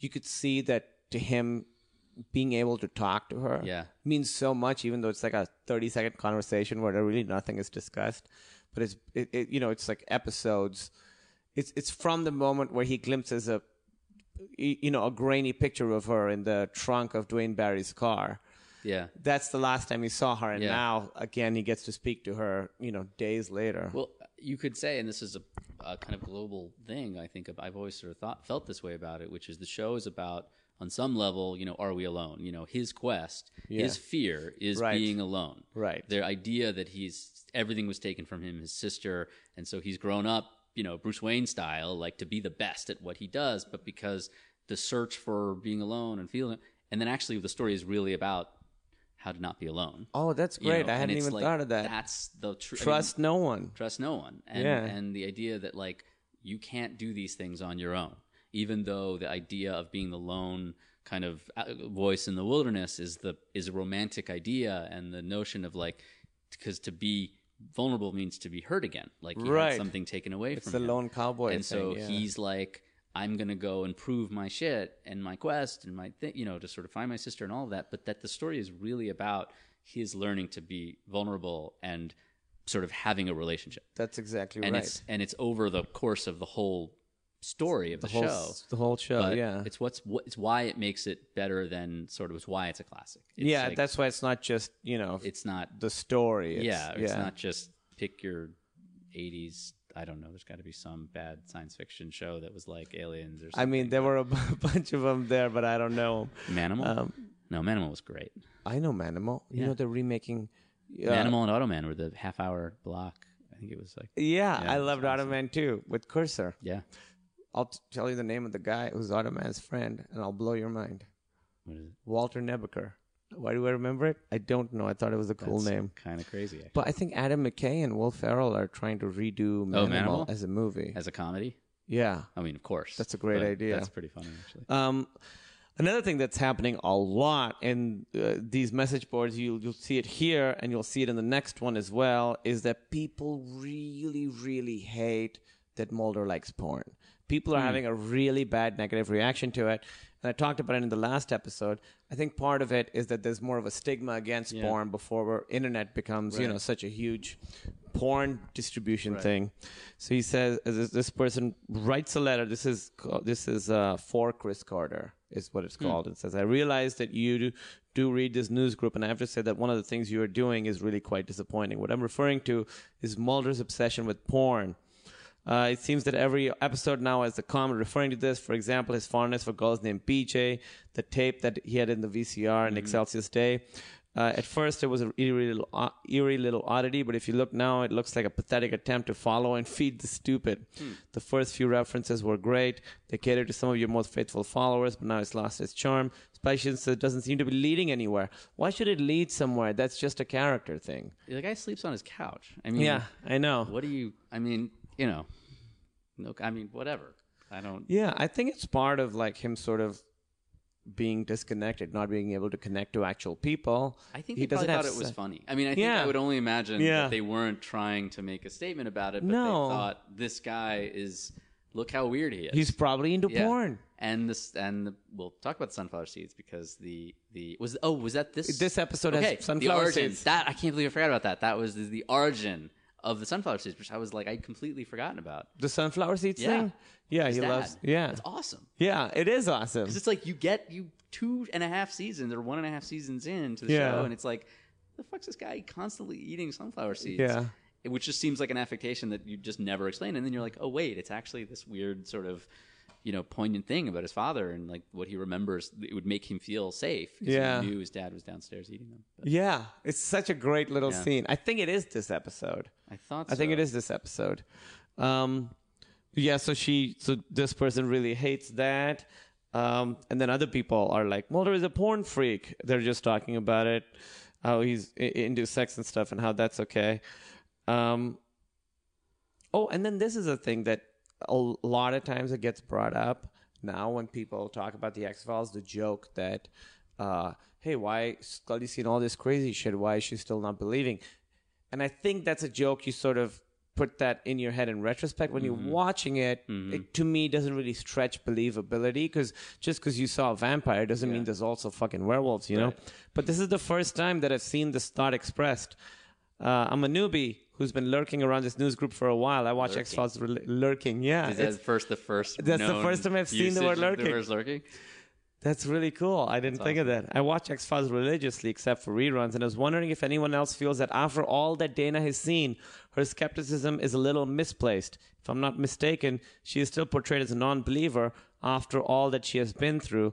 I've realized there has to be someone to foil Mulder, but don't you think Dana is no longer a good candidate? So that's like a thing that people always bring up now when I'm like, I'm doing a thing about the X Files. That's the thing that they mm-hmm. always bring up. People who aren't like hardcore fans bring that up that's the first time I've seen that thought ex- expressed hmm. here.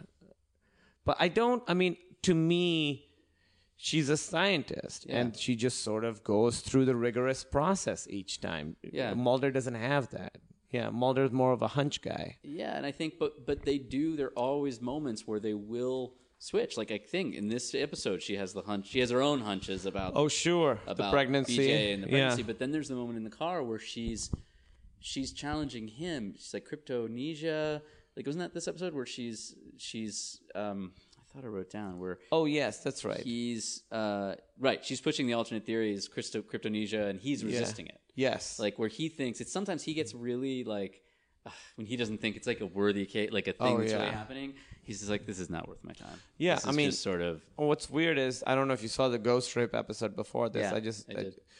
that one the same thing happens. Like where he's basically like that's not. He's just very dismissive of a woman who's claimed that she's being raped, Right. which is a very weird. right. That is a that's it's yeah. Unfortunate. That's unfortunate. Slightly icky. Even in '94, do you have no excuse for that? Yeah. and, and no excuse for the um, bathroom that fills up entirely with water So much water. without any. They were just like, "This is the whole budget of the show. Yeah. guys. we're gonna fucking fill this thing up. So and much it's gonna Be water. the high speed shot of it's gonna be in the trailer. It's gonna be the, Yeah, in the spot for the show. It clearly like, was. Oh my god, they're gonna drown. Apparently, uh, I read, I talked about this last episode. They decided to do that two days before the shoot, and it was a real nightmare to oh my like god, pull off. But th- I wonder if they they must they had to have built that. They did as build tank. it. I mean, as a They built it. It was like thirty thousand gallons of water or something was the number. I wonder if they were in a drought. the same way we are. Uh, let's move on to Irresistible, Yes. directed by David Nutter, written by Chris Carter. So now we're back into, you know, the crew. This is the episode with Donnie Pfaster, the guy. They they call him a death fetishist, I believe is the term they came up with, and um, that was a thing they made up. Uh, Really? Yeah, this episode they sent in a script. I'll read this real quick just because I think it's interesting. And initially, he was a necrophiliac, straight up having sex Right, right. with the dead people. And they said it's the least notes they've ever gotten because the only note was this episode is unacceptable. Really? So they had to rewrite that, and I think they had to re so they had to make it more subtle. You Oh, know, the hair and stuff, and I think that actually ends up making it more specific and creepier, and weirdly less. It it makes it even less like human, Right. Because. Uh, you know, we've heard of. I'm not saying necrophilia is understandable. I'm not saying that's a relatable thing, but I'm saying that's something we've heard of. The specific thing that this dude has, that's a new weird Yeah. thing. What did you think of this episode? I thought it was awesome. Yeah. I think this is th- this episode, um, and it was one that I remembered. You know, when I started watching it again, I re- remembered how much I liked it when when I was in college, and it's because you you really didn't expect. I mean, it was Chris, and I think it's actually some of the best writing Chris has done. Um, but you didn't expect. Uh, in lieu of the classic sort of X Files setup, you know, such a thoughtful meditation on the nature of evil, but also Yeah. the toll that it takes on on you and on the the people that sort of look into the dark and i think that's so it wasn't just like we're going to do a stunt and we're just going to not make a supernatural thing happen but actually you know when because i remember watching it and thinking god i really don't um, buy scully's sort of squeamishness at the beginning of the episode like you know they go and see these these bodies and you know Yeah. it's in twin isn't in twin cities i think it's somewhere in the Yeah, Midwest. it's in it's in Minneapolis. And, yeah, Um, and and I'm like, wait, Scully's seen shit that like, what is she? You know, kind of what's her problem?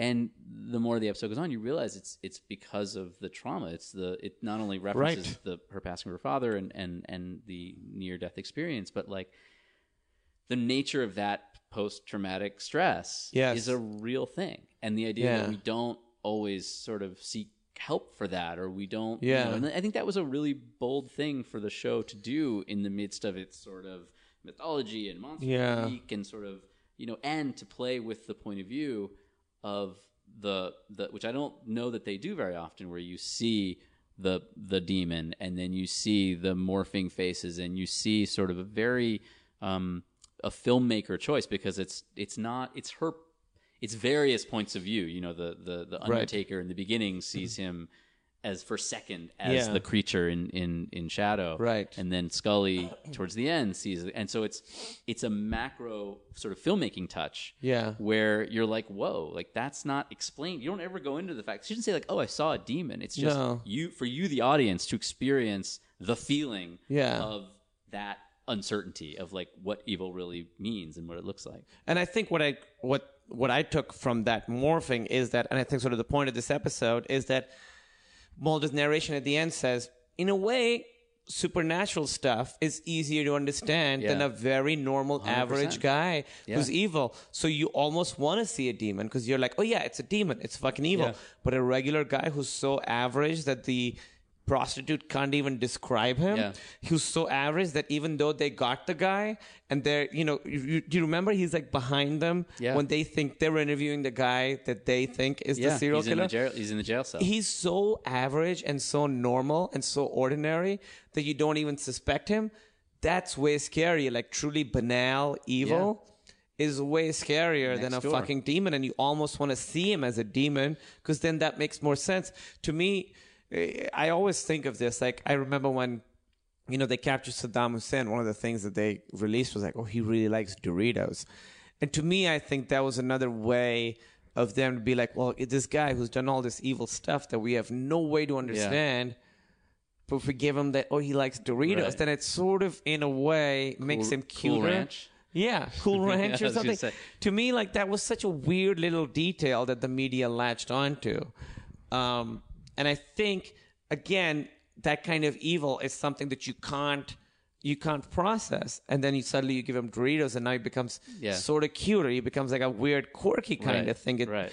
weirdly becomes more understandable. And I think that's what I really connected with this in this episode is. Uh, the, the idea of someone who's so normal, but then you know he, he, he could be your neighbor. And it's the it's it and and he may be actually. But I Right. think it's it is again. I think for the show to this show to take that on is weirdly bold because it makes its bones on entire no pun intended on entirely different supernatural things. It's Right. about the exotic. It's about the whole idea of the X Files is about something that's only these guys can do. Only Fox can do it. But you also realize like and this episode sort of brings you back. Fox was like a behavioral profiler. Like he's Right. the real deal. Like he actually Oh, he's great isn't just the dude who's like in the basement, you know, um, uh, with the poster. He was like a FBI serial killer profile. Like and, and sort of badass, yeah. seeing him in his element in that way Yeah. is like kind of rad because Yeah. just like he's he's not just like a guy that's good at one thing quirky interesting like but he's he's sort of he put that intellect to use you know beyond just his own personal sort of crusade like he actually was doing stuff Oh, yeah. for- and wrote that monograph on I forget the guy's name the famous thing that he had done Mo- Mo- Monty Pop, or something yes like that. yes yeah yeah yeah he and there's that moment where he's like, "All right, we have to get inside his head. It's not Yeah. pleasant, but we Yeah. have to do it." But you could see, like, you know, for him, chasing aliens is easier Yeah. than having just a normal guy be a fucking nightmare person. but that that that's what I thought again the the power of of taking that position with Scully who again you know you've seen her do see every she cuts up bodies every Oh, episode yeah. like when and it doesn't even bat an eye. And she is so from the very beginning she is incredibly anxious and sort of unable to sort of deal with this. And I, I remember as I said I thought like oh that's weird. And then the scene with the shrink I thought was so perfect So good. it was so well written, Yeah. I think, by Chris, and so well performed. In that She's amazing in this she's episode. amazing, and but you're you're getting into like some real stuff. Like this isn't just Friday night, you know, alien television. No. Really, in this episode, This, this, is dark. real character journey. This is a dark shit. Um, there's a. Um, I thought that in the opening, that guy Nick Chinlund, who plays Donnie Pfaster, one of the in the production, Deranged George McFly, as I call him. deranged George McFly, because George McFly would have been great at Yeah, this. Crispin Glover. Crispin Glover would have been great. He is so good in this role. This is the part I, I'll do this sometimes where like if a, if there's a character I really like, I'm like, how would I how would I You'll do impressions, not impressions, but I'll be like, how would I if I had this audition? right? Like I thought of that with Tooms, you know. I was Right. like, I have this auditions, I have these scenes. How do I play it? And when I saw him doing that, I was like, oh, this is a part I would never get. There's Yeah. just something about him that is not. There's just like a quality about the way, like when he says, when the his boss at the you know funeral home says, "We'll keep the body o- overnight," and he looks so fucking excited for it, but he's like holding it in, but he's like excited. Yeah. so creepy. He has a slowness to him. Yes. that's really graceful. No, I It's think like a calm to him. what it is. Yeah. It's like he's very, um, meaning you know, as as as uh, much as you imagine what's roiling in his his mind and these appetites that he has, he's so controlled with everybody, with the woman when he goes to the Same house, with Tooms, the delivery. right? They both have that quality. Tooms was quieter. Tooms, I think, was less sort of vocal. Yes. Like I think Tooms, where he is like, he goes to the door to deliver the groceries. He's like, "Hello, I'm the new delivery guy. Yeah, can I wash May I come hands?" in?" She's Yeah. like, "Did you take Tim's route?" He's like, he stopped. There's like a second. He's like, "Yes, Yeah. I did."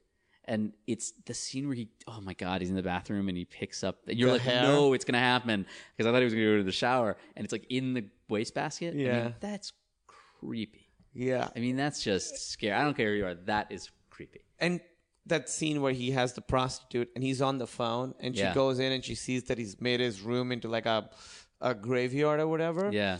And uh and he's just like still he doesn't like Yeah, he's hang not up the phone. phased. Yeah, he's, he's just like, like- talking really slowly, like okay, thank you. Like he finishes his conversation, hangs up, and then goes and kills her. Is your hair dry Oh, or oily? What a creepy And fucking it's just thing! like, oh man. Oh my god, that is so good. The idea, because she's like, nobody's ever asked me for that. I Yeah. bet she would be like, can we just, you want to just do anal or something? that is way No more appetizing. for, for a bath. yeah, way more appetizing than Yeah. whatever this is. And the idea, she, she's like, the bath is cold. Like, Yeah. that's a Oh, weird yeah. part of it. That's right. Super creepy. But he, yeah, you come, she comes in his bedroom and he has all of the funeral stuff.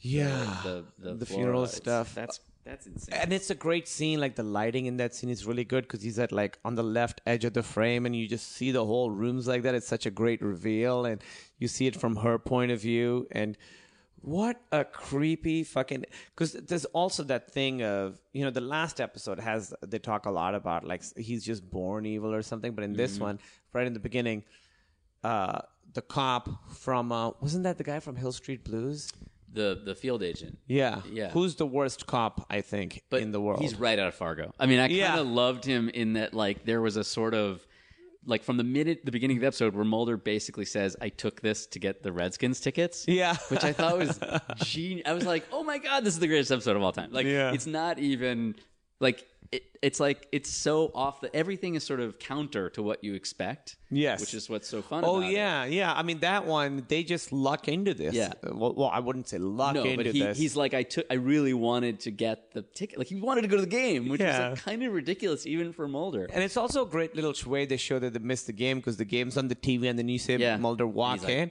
Yeah, He's we just- pissed off. It's just that he little. actually has to work. yeah, it's He's just a quick little thing. I got to do some profile. And I think it works because it's not one where they, th- it just happens to be supernatural. It's Yeah. not, and that's sort of this is them just dealing with the Right. serial killer Right. guy. Also, a serial killer. I love a guy, a serial killer who's just starting out. So he's not great at it. Like he Yeah. gets caught before that. He's a guy who's not like great at being a serial killer Yeah. yet. He's just sort of figuring it out. We haven't his seen that. approach to the college girl was a little clunky. I thought. Right. It's like that's He's your not plan. good at it. You're just gonna kind of in the Lunch. parking lot, like Yeah. ask her for notes. Yeah, and then just- put your hand on the car, and Yeah. she's gonna knee you in the nuts. Like that's how that goes. Yeah, and he gets caught. Yeah, and he gets He's caught. Not, not and good then, by at the way, it. released. Like, Yeah. just FYI. Like, cause, Well, because they, I read, you know, they basically, um, the, uh, who was the serial killer that they sort of based it on a little bit on Dahmer and Ted Bundy. They said because Ted Bundy approached vis- victims in campus parking lots. They said there's a reference to his mother living in Florida, which is where Bundy eventually Oh. stood trial, and his grooming of dead bodies and implied necrophilia. Bundy you know, would shampoo his victims' hair and apply makeup to them after they were dead. And Dahmer had the body parts found in the fridge, and uh, Dahmer was the one, right, who got caught uh, by the authorities, and they just released him because they thought know, it wasn't. I think it was Jeffrey Dahmer that that happened to. So they sort of took from real life this stuff because I think what happened, I believe it was Dahmer, where this guy escaped and went to the cops and he was completely naked and he was gay and the Right. cops basically grabbed him and were like oh it's just lover stiff and Right. delivered him back to the serial killer who then ended up killing him good work, guys. Yeah. Yeah. i'm pretty sure it was dahmer. It's either dahmer or bundy but and they also another one uh, and from the message boards they they mentioned there was a big case at the time in canada that i'd never heard of uh, but that sort of i guess was huge in canada. And i'll tell you the name of the thing because i did look it up and it's a real bummer this guy and I, i'm not gonna so i'm not gonna read about it but i guess it's up to you guys. Paul bernardo was the guy's name. He also went by paul Teale t-e-a-l-e um, and it was him and his wife would commit these crimes and it's like really gruesome horrible stuff. You can look it up if you want to but a lot of the Wow, stuff husband and wife team. That's yeah, and their first victim was the wife's sister. Uh, And they, it was never even ruled a homicide, even though there was a lot of uh, evidence to the contrary. They didn't get caught for years and years and years, and they, he guy got caught and let go and, and stuff like that. So uh, it was a case that got huge in Canada, and a lot of the stuff in this episode seems to mirror stuff from that Wow. case. So this, X Files, I think, is at its best when it takes little stuff from real life and then extrapolates. and extrapolates it. Yeah. No, it's um, I thought the guy, I thought the field agent, I can't remember his name, the actor who plays the the Yeah, I can't remember because there's yeah. a moment where it's like he said something about finding where the where the mother lived, and he goes, I don't know. Yeah. like something where it was He's like just he's like, terrible at his job." is?" He just goes, I don't know. Yeah. and then they call or they figure it out, but it was just the the fact that they took that moment where the guy's like. I, I don't. I just you know, man. We're Twin Cities. Like I, we're not. Yeah, like, this doesn't know, happen over this here. doesn't happen. But I, I don't know. I don't have a phone. Like I have a phone book. Um, there's a, this one has a. Uh, you talked about Mulder being a really good at being a profiler. He's he says once he gets a taste of a warm body, he's going to want more. So when they sort of first encounter him or Mm-hmm. know of what he's been up to, he hasn't committed a murder yet. He's just taken hair from the corpse. Yeah, I mean it's super creepy. It's no good. Yeah. And it's also weird that the girl is like underage, which I know necrophilia is horrible, but this is like necrophilia and The girl in the coffin. Yeah, the, it- the, Yeah. the first one. But Mulder's good enough to know, like, oh, he's gonna move on, and we got to get him before he Right. kills somebody. Right. they, they're not successful. He kills somebody. Right. But again, like you said, it shows that Mulder's really good at at this kind of profile stuff, not just alien shit. And actually, then it's they they miss him or they get the wrong guy, and then and then he escapes, or they release him. Rather, Yeah. And he's going to go after Scully. Yeah. So I guess he does. I mean, it's it's different. It, they are he is pushing the agenda, meaning they are more involved in this one, obviously, because Yeah. I was just wondering if it failed that that, that test. Oh, of- that test of, that they don't do they anything. They don't really stop anything, but they do ultimately. They do because Yeah. they, they, get do- the guy. Yeah, yeah, they get the guy. I thought that was a great little Scully moment has too. nice hair though. Huh? say. Scully has Gee, nice. Is it dry or oily? We never found out. It's She never normal, yeah. responded. Uh, there's a great little thing, like you know, little stuff like the like I mentioned the the football game on the TV. Mulder walked in. That's a great little character thing. There's another great little thing that w- when they leave, when Mulder and Scully leave, the guy's like, "Hey, what was?" What was their name? Donnie Yeah. Pfaster asks him, Yeah. and he doesn't remember Mulder's name, but he remembers Scully's name, and he says Scully, like the football announcer yeah. or something. He yeah, says, yeah, yeah, that was great. which I think is a great little way. Like it's not just convenient that he remembers one of the names. Right. He remembers it, of and you know Scully, why he remembers it. Yeah. yeah. That's a great little like. That's just good writing. It's smart. No, it's very smart. I forgot about that. yeah, that's a great little. Did uh, people call out the Easter egg, the 1121 Easter egg in the comments? Yeah, people people have figured that out that it's his birthday, right? It's Dori's birthday. It's Chris's wife's birthday. and then he uses ten. or- it- It's ten thirteen is his birthday. I think Is, uh, he uses his birthday yes, too every That's now the and production then. company. But Yeah. 1121 is Dori's birthday, and it appears all over the show. in Yeah, times. people noticed first at the season one finale because it's the second time that he used Mm-hmm. Yeah. it. People like, what does it mean? And they don't realize it's his birthday until Right. A few months later. But by now, people are like catching on to the little Easter. It's eggs and stuff. Yeah, it's fun little stuff. Uh, I like the phrase escalating fetishist. I don't know why. I thought, oh, he says, uh, oh, Mulder has a line of the thing that we were just talking about. It's easy to believe in aliens and UFOs than it is to believe in inhuman monster who preys on the living to scavenge from the dead. Like, Yeah. there's just good. This, this episode, It's Chris, man, when he's on. there's there's good writing in Really this. good. And that little moment where he's uh, doing the interview, he's interviewing for the job, and he guesses the lipstick color, Yeah. and she's like kind of Yeah. like into him.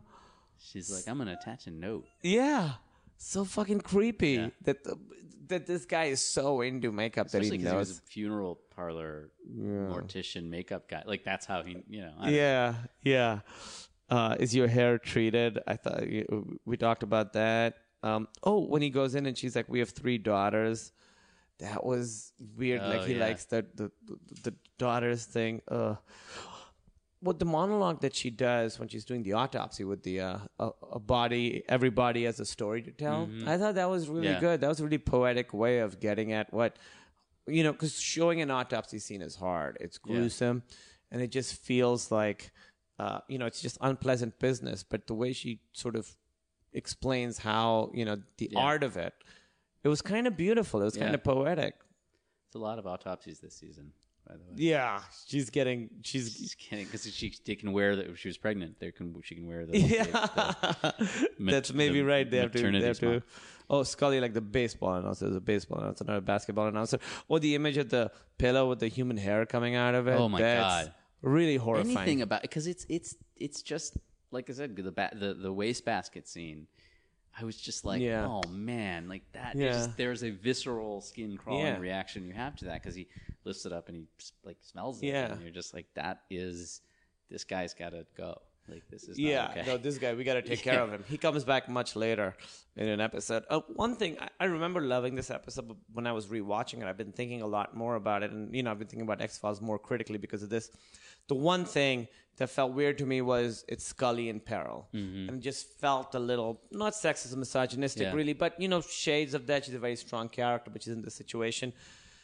So I was like, oh, that's, I, I don't know if I love that. But then watching this, story wise, it does make sense. She's the one who had the abduction happen to her, and she's the one. eh, Logically, story wise, it would have to be her in that situation. And she does escape. Like, you know, Mulder comes in and they rescue her at the end, but she's handling herself Yeah. fairly well. She kicks. I mean, she, She kicks- She kicks yeah. his ass. I mean, I think to me it was. I agree with you in the sense that there's a lot. I think it happened more in the first season where it would be she'd be in jeopardy and he would have to save Yeah. her. But in this, it's so endemic to what the idea is, which is this guy chooses this stuff, Yeah. and he has this particular fetish, and it's women, and and of course it's going to be her, and that's how you know Yeah. the two of them. But the thing I thought was most powerful about it, watching it again as an as an adult, I guess, or somebody now, as you say, more critical of these things, and it didn't really um, impact me as much. I think when I saw it when I was younger was the the idea that even the strongest of us can slip a gear once in a while, and that it's okay to ask for help, which was so sophisticated for this Oh. a show like this.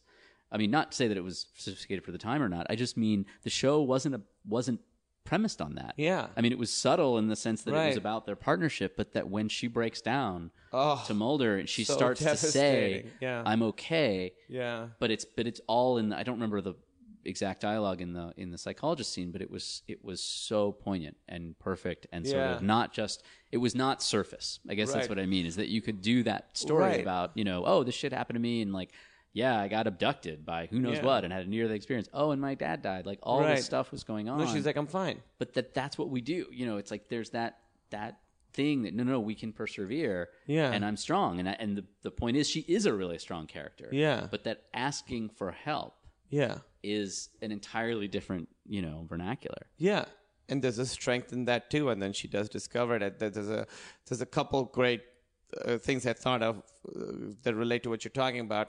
When she's talking to the therapist, she has Mm-hmm. that great moment where she's like, you know, I go and catch monsters. There's Yeah. monsters out there, and Yeah. and I have faith that I can do that, and I need to have that faith again that I'm good at my job, that I can do that. There's a great. Then there's a thing where she's sort of not telling Mulder that she's having a hard time, but she's like, "Hey, I think it would be better if I went back to DC and you stayed here." And he's like, "Hey, if you wanna, if you're having a hard time, I want to Yeah. be the person that you can say that." to." He's like, "No, no, no, No, I'm cool." I'm cool." And he's like, "You know what? It is." He doesn't push it. He's like, "It is a good idea. You should go back." And they, he knows that she's having a hard time, and he doesn't. He knows she's not ready to expose herself in that way. And he's like, "That's fine. Take your time. Yeah. You're right. It is smarter to go Yeah. back." Then she has to come back, and at the end they have that. Then he she cries in front of him Yeah. and hugs him, and it's such a great. She's so great in that scene. She's scene. so great, and it's and it's again, it is the idea of the not being asked, being able to ask for help, which is I think historically such a male centric That's right. storyline where it's like the dude who's too strong and doesn't know how to Yeah. be vulnerable. That that's actually Scully, who is no less feminine in terms of her sort of look and her, but it's she's not. She doesn't need to be, you know. The damsel in distress, Yeah. and yet it's like it's just about humans. Like it's Yeah. just about being a person who it's actually because she's so proficient and and like again it's not even a qu- you never question the male female dynamic between them i mean you question Right. the sexual dynamic but i mean the you never question the well is she kind of at his level of you know he does this and he's so unique and specialized Yeah. this but what she does as a medical doctor and as a field agent is fucking like super specific like Oh, yeah. that earlier episode where he was doing in um was it uh it was it was in the pilot i mean sorry in the in the um in the little green men where he's doing that like half-assed autopsy Yeah. in in argentina Yeah, where he's like, I think the Yeah. died of fear. yeah, and you Great work, realize buddy. like, oh wait, yeah, she is really good at She's this. way better. Like you actually kind of Yeah. have to know what you're doing. She's yeah, But- she's so great in that crying scene because like right when he she gets she jumps right up. Yeah. After being attacked, they come in and she jumps right up. She's like, I'm okay. And he she like can't look at him. It's Yeah. so it's so good. It's so heartbreaking. She's amazing in that scene. This is what the the, the last lines that um Mulder says, you know, he has the narration at the end. Usually she does, but now it uh, he does, and this is what he says. He says, The conquest of fear lies in the moment of its acceptance, which obviously mm-hmm. relates to Scully. And understanding what scares us most is that which is most familiar, most commonplace. It's been said that the fear of the unknown is an irrational response to the excesses of the imagination. But our fear of the everyday, of the lurking stranger, and the sound of footfalls on the stairs, the fear of violent death, and the primitive impulse to survive are as frightening as any X file, as real as the acceptance that it could happen to you.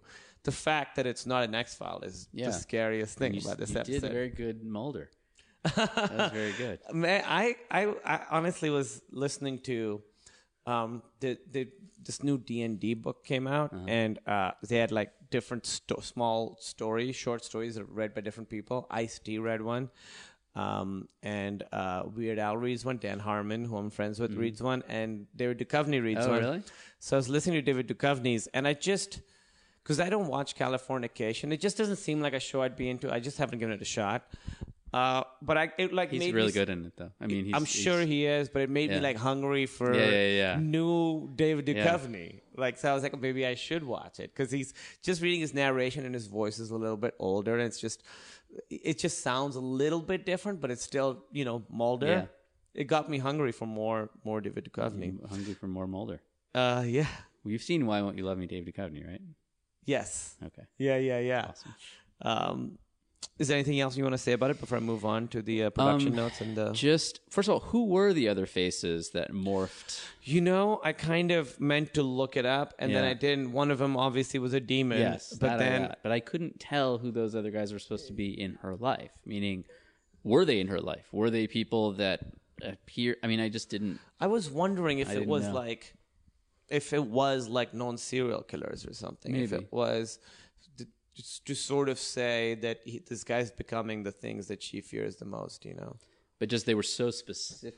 there was a guy as- with long hair and yeah. a beard. I just was and- wondering. I didn't know if that was something Yeah, like, from I, earlier I meant series. to look it up and I completely forgot. Who And then, do were. you think the last was was the last shot a Psycho homage? what was it? It was oh, him. Well, it really felt like it. it was like it? in the because it is about the catching the serial killer who has a you know i mean it was a different obviously different um psychosis um but the the idea of seeing him sort of the eyes like it was a straight shot Yes. on him and you know they didn't do the uh superimposition of a skull or anything like that but it just it, i saw it and i was like oh okay Yeah. that's the last shot of psycho that's awesome Yeah, it feels like it. Oh man, that last shot of Psycho is great.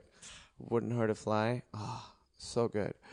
Um, so yeah, the episode's initial script, where Pfaster was a necrophiliac, was rejected by Fox for being uh, unacceptable for broadcast standards, and they said um, that turning him into a death fetishist actually really, you know, helped. He he really liked. Uh, uh, the he liked that Chris Carter then said that the sexual content was implied and understood by audiences, and that Pfaster still resulted in a creepy character. Particularly his creepy arrogance was really good. The episode's original title was Fascination, but he does have this like arrogance about him. That's it's such a specific performance from this actor. He's he's so good in this role.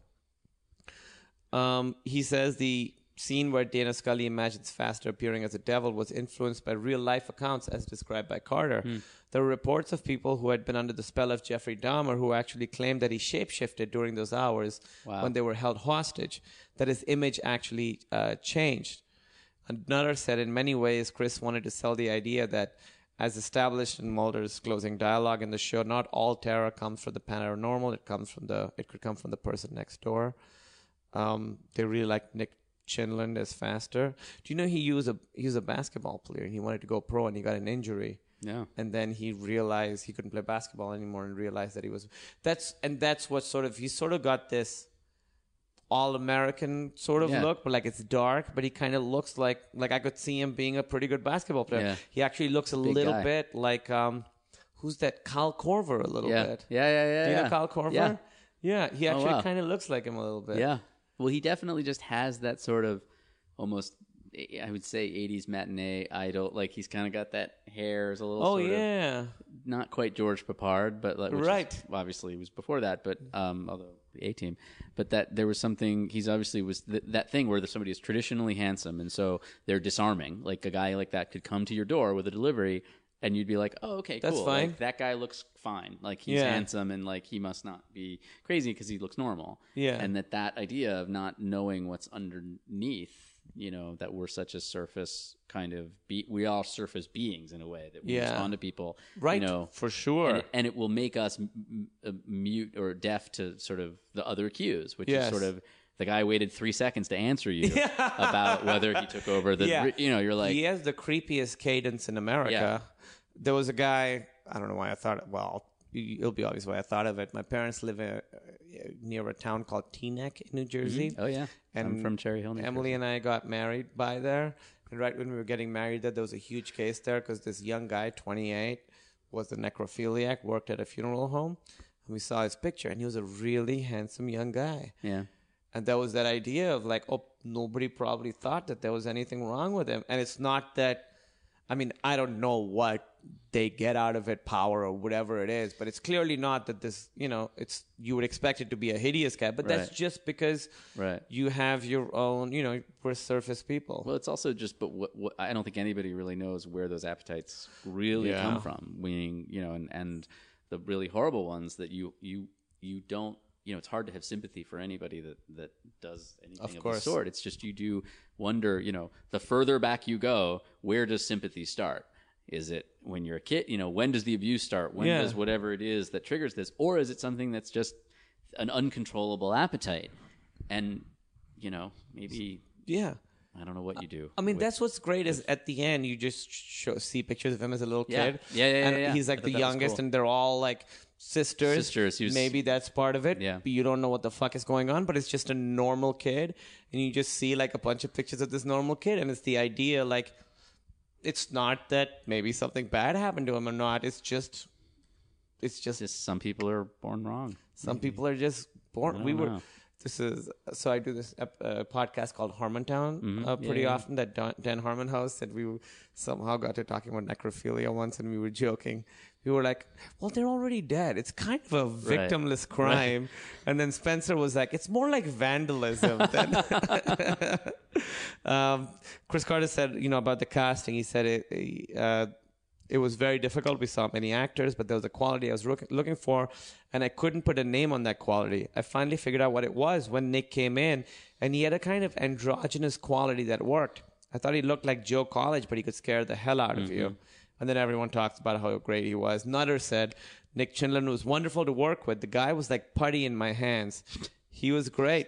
If you're looking for someone to underline the weirdness and strangeness of the character, he did that. Putty in my hands. Yeah. Poor choice of words. Yeah, don't. Uh, Nutter said, uh, "Yeah, no, I didn't say don't to you. I was like saying don't to Nutter. Like don't don't say that." Yeah.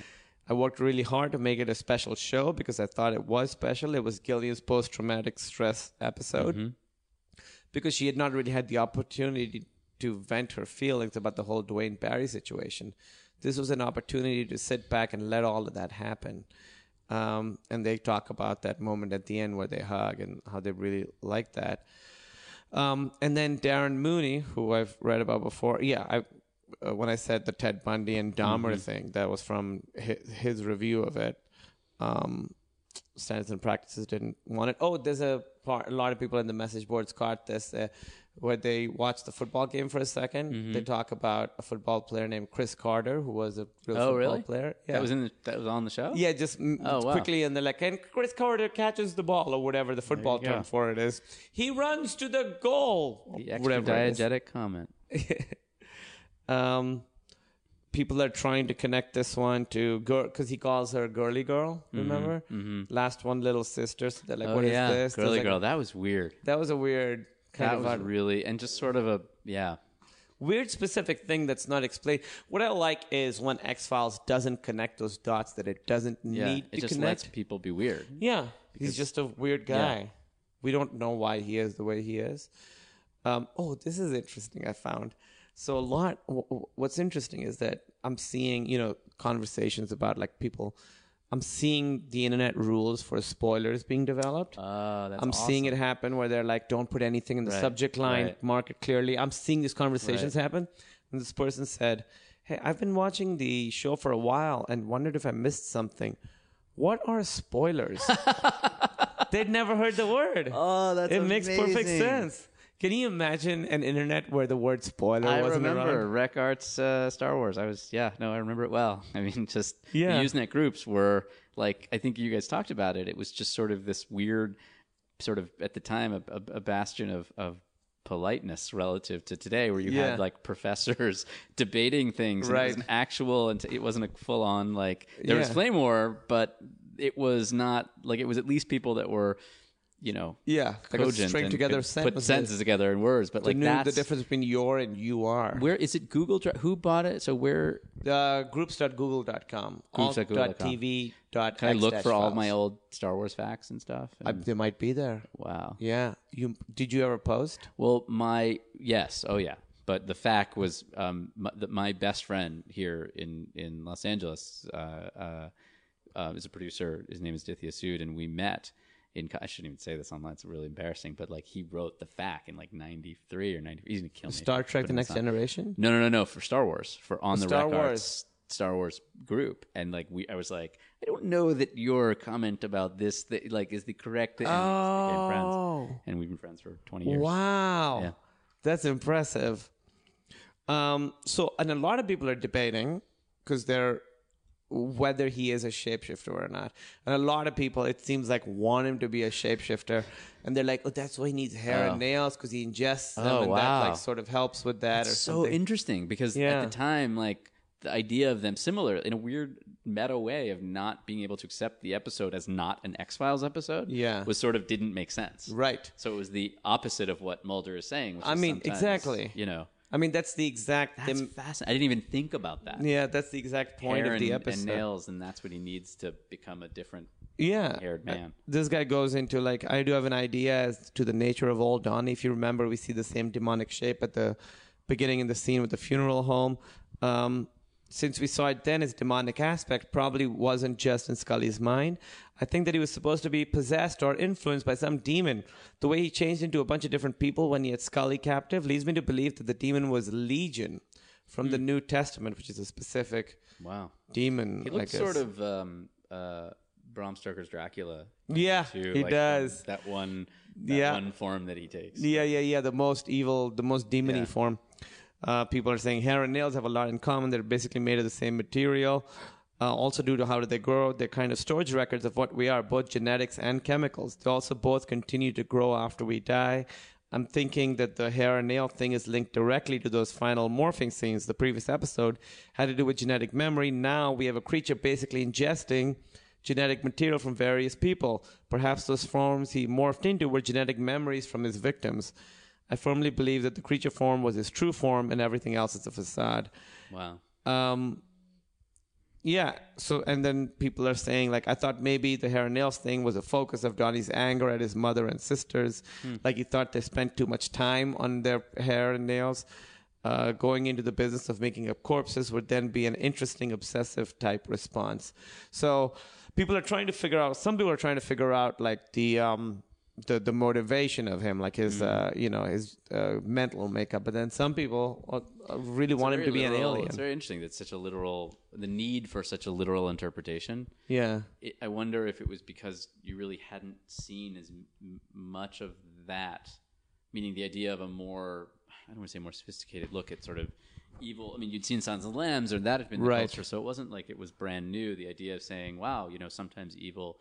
Is is the ne- that idea you said of the next door evil and Yeah. it doesn't need to be supernatural was but I think it's probably more that it's X Files and people go. We we have seen this Yeah.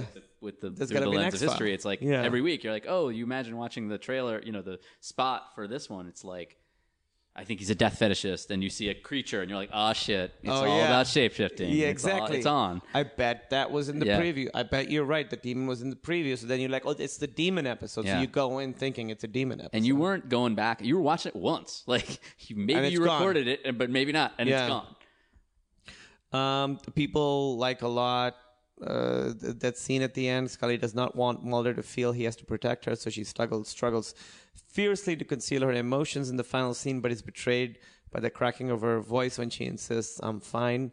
Mulder, this made it all the more touching when she broke down and he folded her into his arms. They really loved. Everyone really loved that scene.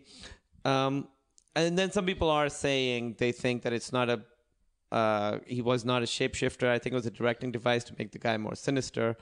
I myself saw a lot of Jeffrey Dahmer in that character the haircut, clean appearance, soft spoken demeanor, the way his apartment wa- was. Uh, when Dahmer was big news, the press always dwelled on the fact that he was normal on the inside, but so much a demon, that he was normal on the outside, but so much a demon on the inside. I think the director was playing with that notion. The guy never really looked like a psycho, but if you caught him out of the corner of your eye, the inner truth was visible. This is just what my reaction was. So, so people are really like sort of arguing about this thing. And then this week, uh, well, as David Duchovny was supposed to be on Regis and Kathie Lee, and he never showed up. And people were really angry about that.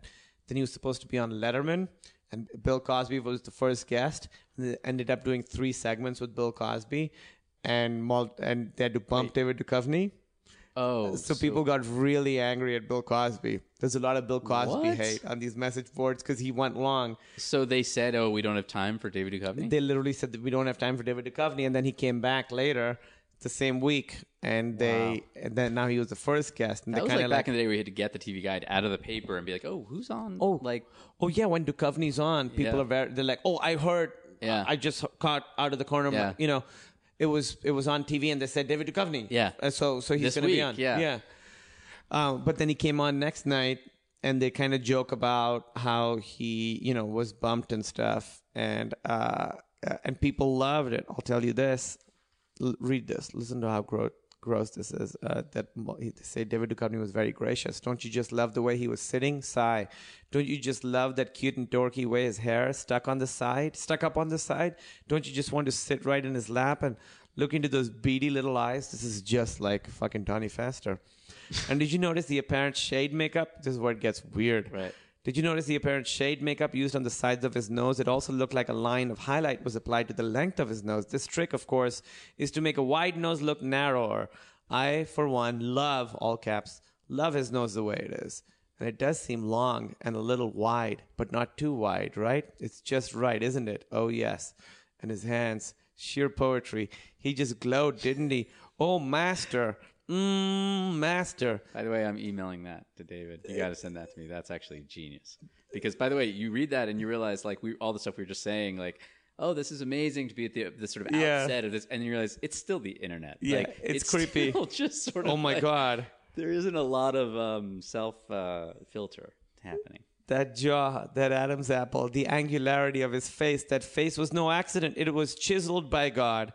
I wonder what Master thinks That's about awesome. when he looks down upon our sky with the planets orbiting around his head. Wait, is Master David or David it, Duchovny okay. is Master. Okay, And he cool. has the planets orbiting orbiting around his head. Um, fucking creepy, right? Uh, and then people got a little upset because he makes a joke about the X Files on there. Mm-hmm. Uh, Letterman says, "Now, what's this show, The X Files, about?" And he says, "Well, it's about two FBI agents who investigate paranormal activities that the rest of the FBI doesn't want anything to do with." What do you mean by paranormal activities? And then David Duchovny says, "Well, like a Cro-Magnon woman." which is from uh, Jersey Devil. At this point, Letterman gave him a blank stare, and the audience was silent. David Duchovny shrugging his shoulders. Hey, I don't write for this show. I just act for it. Boom. People got really like, hey, what the fuck? What's he doing? And they're like, it's a comedy show. It's fine. Some people are Right. defending him.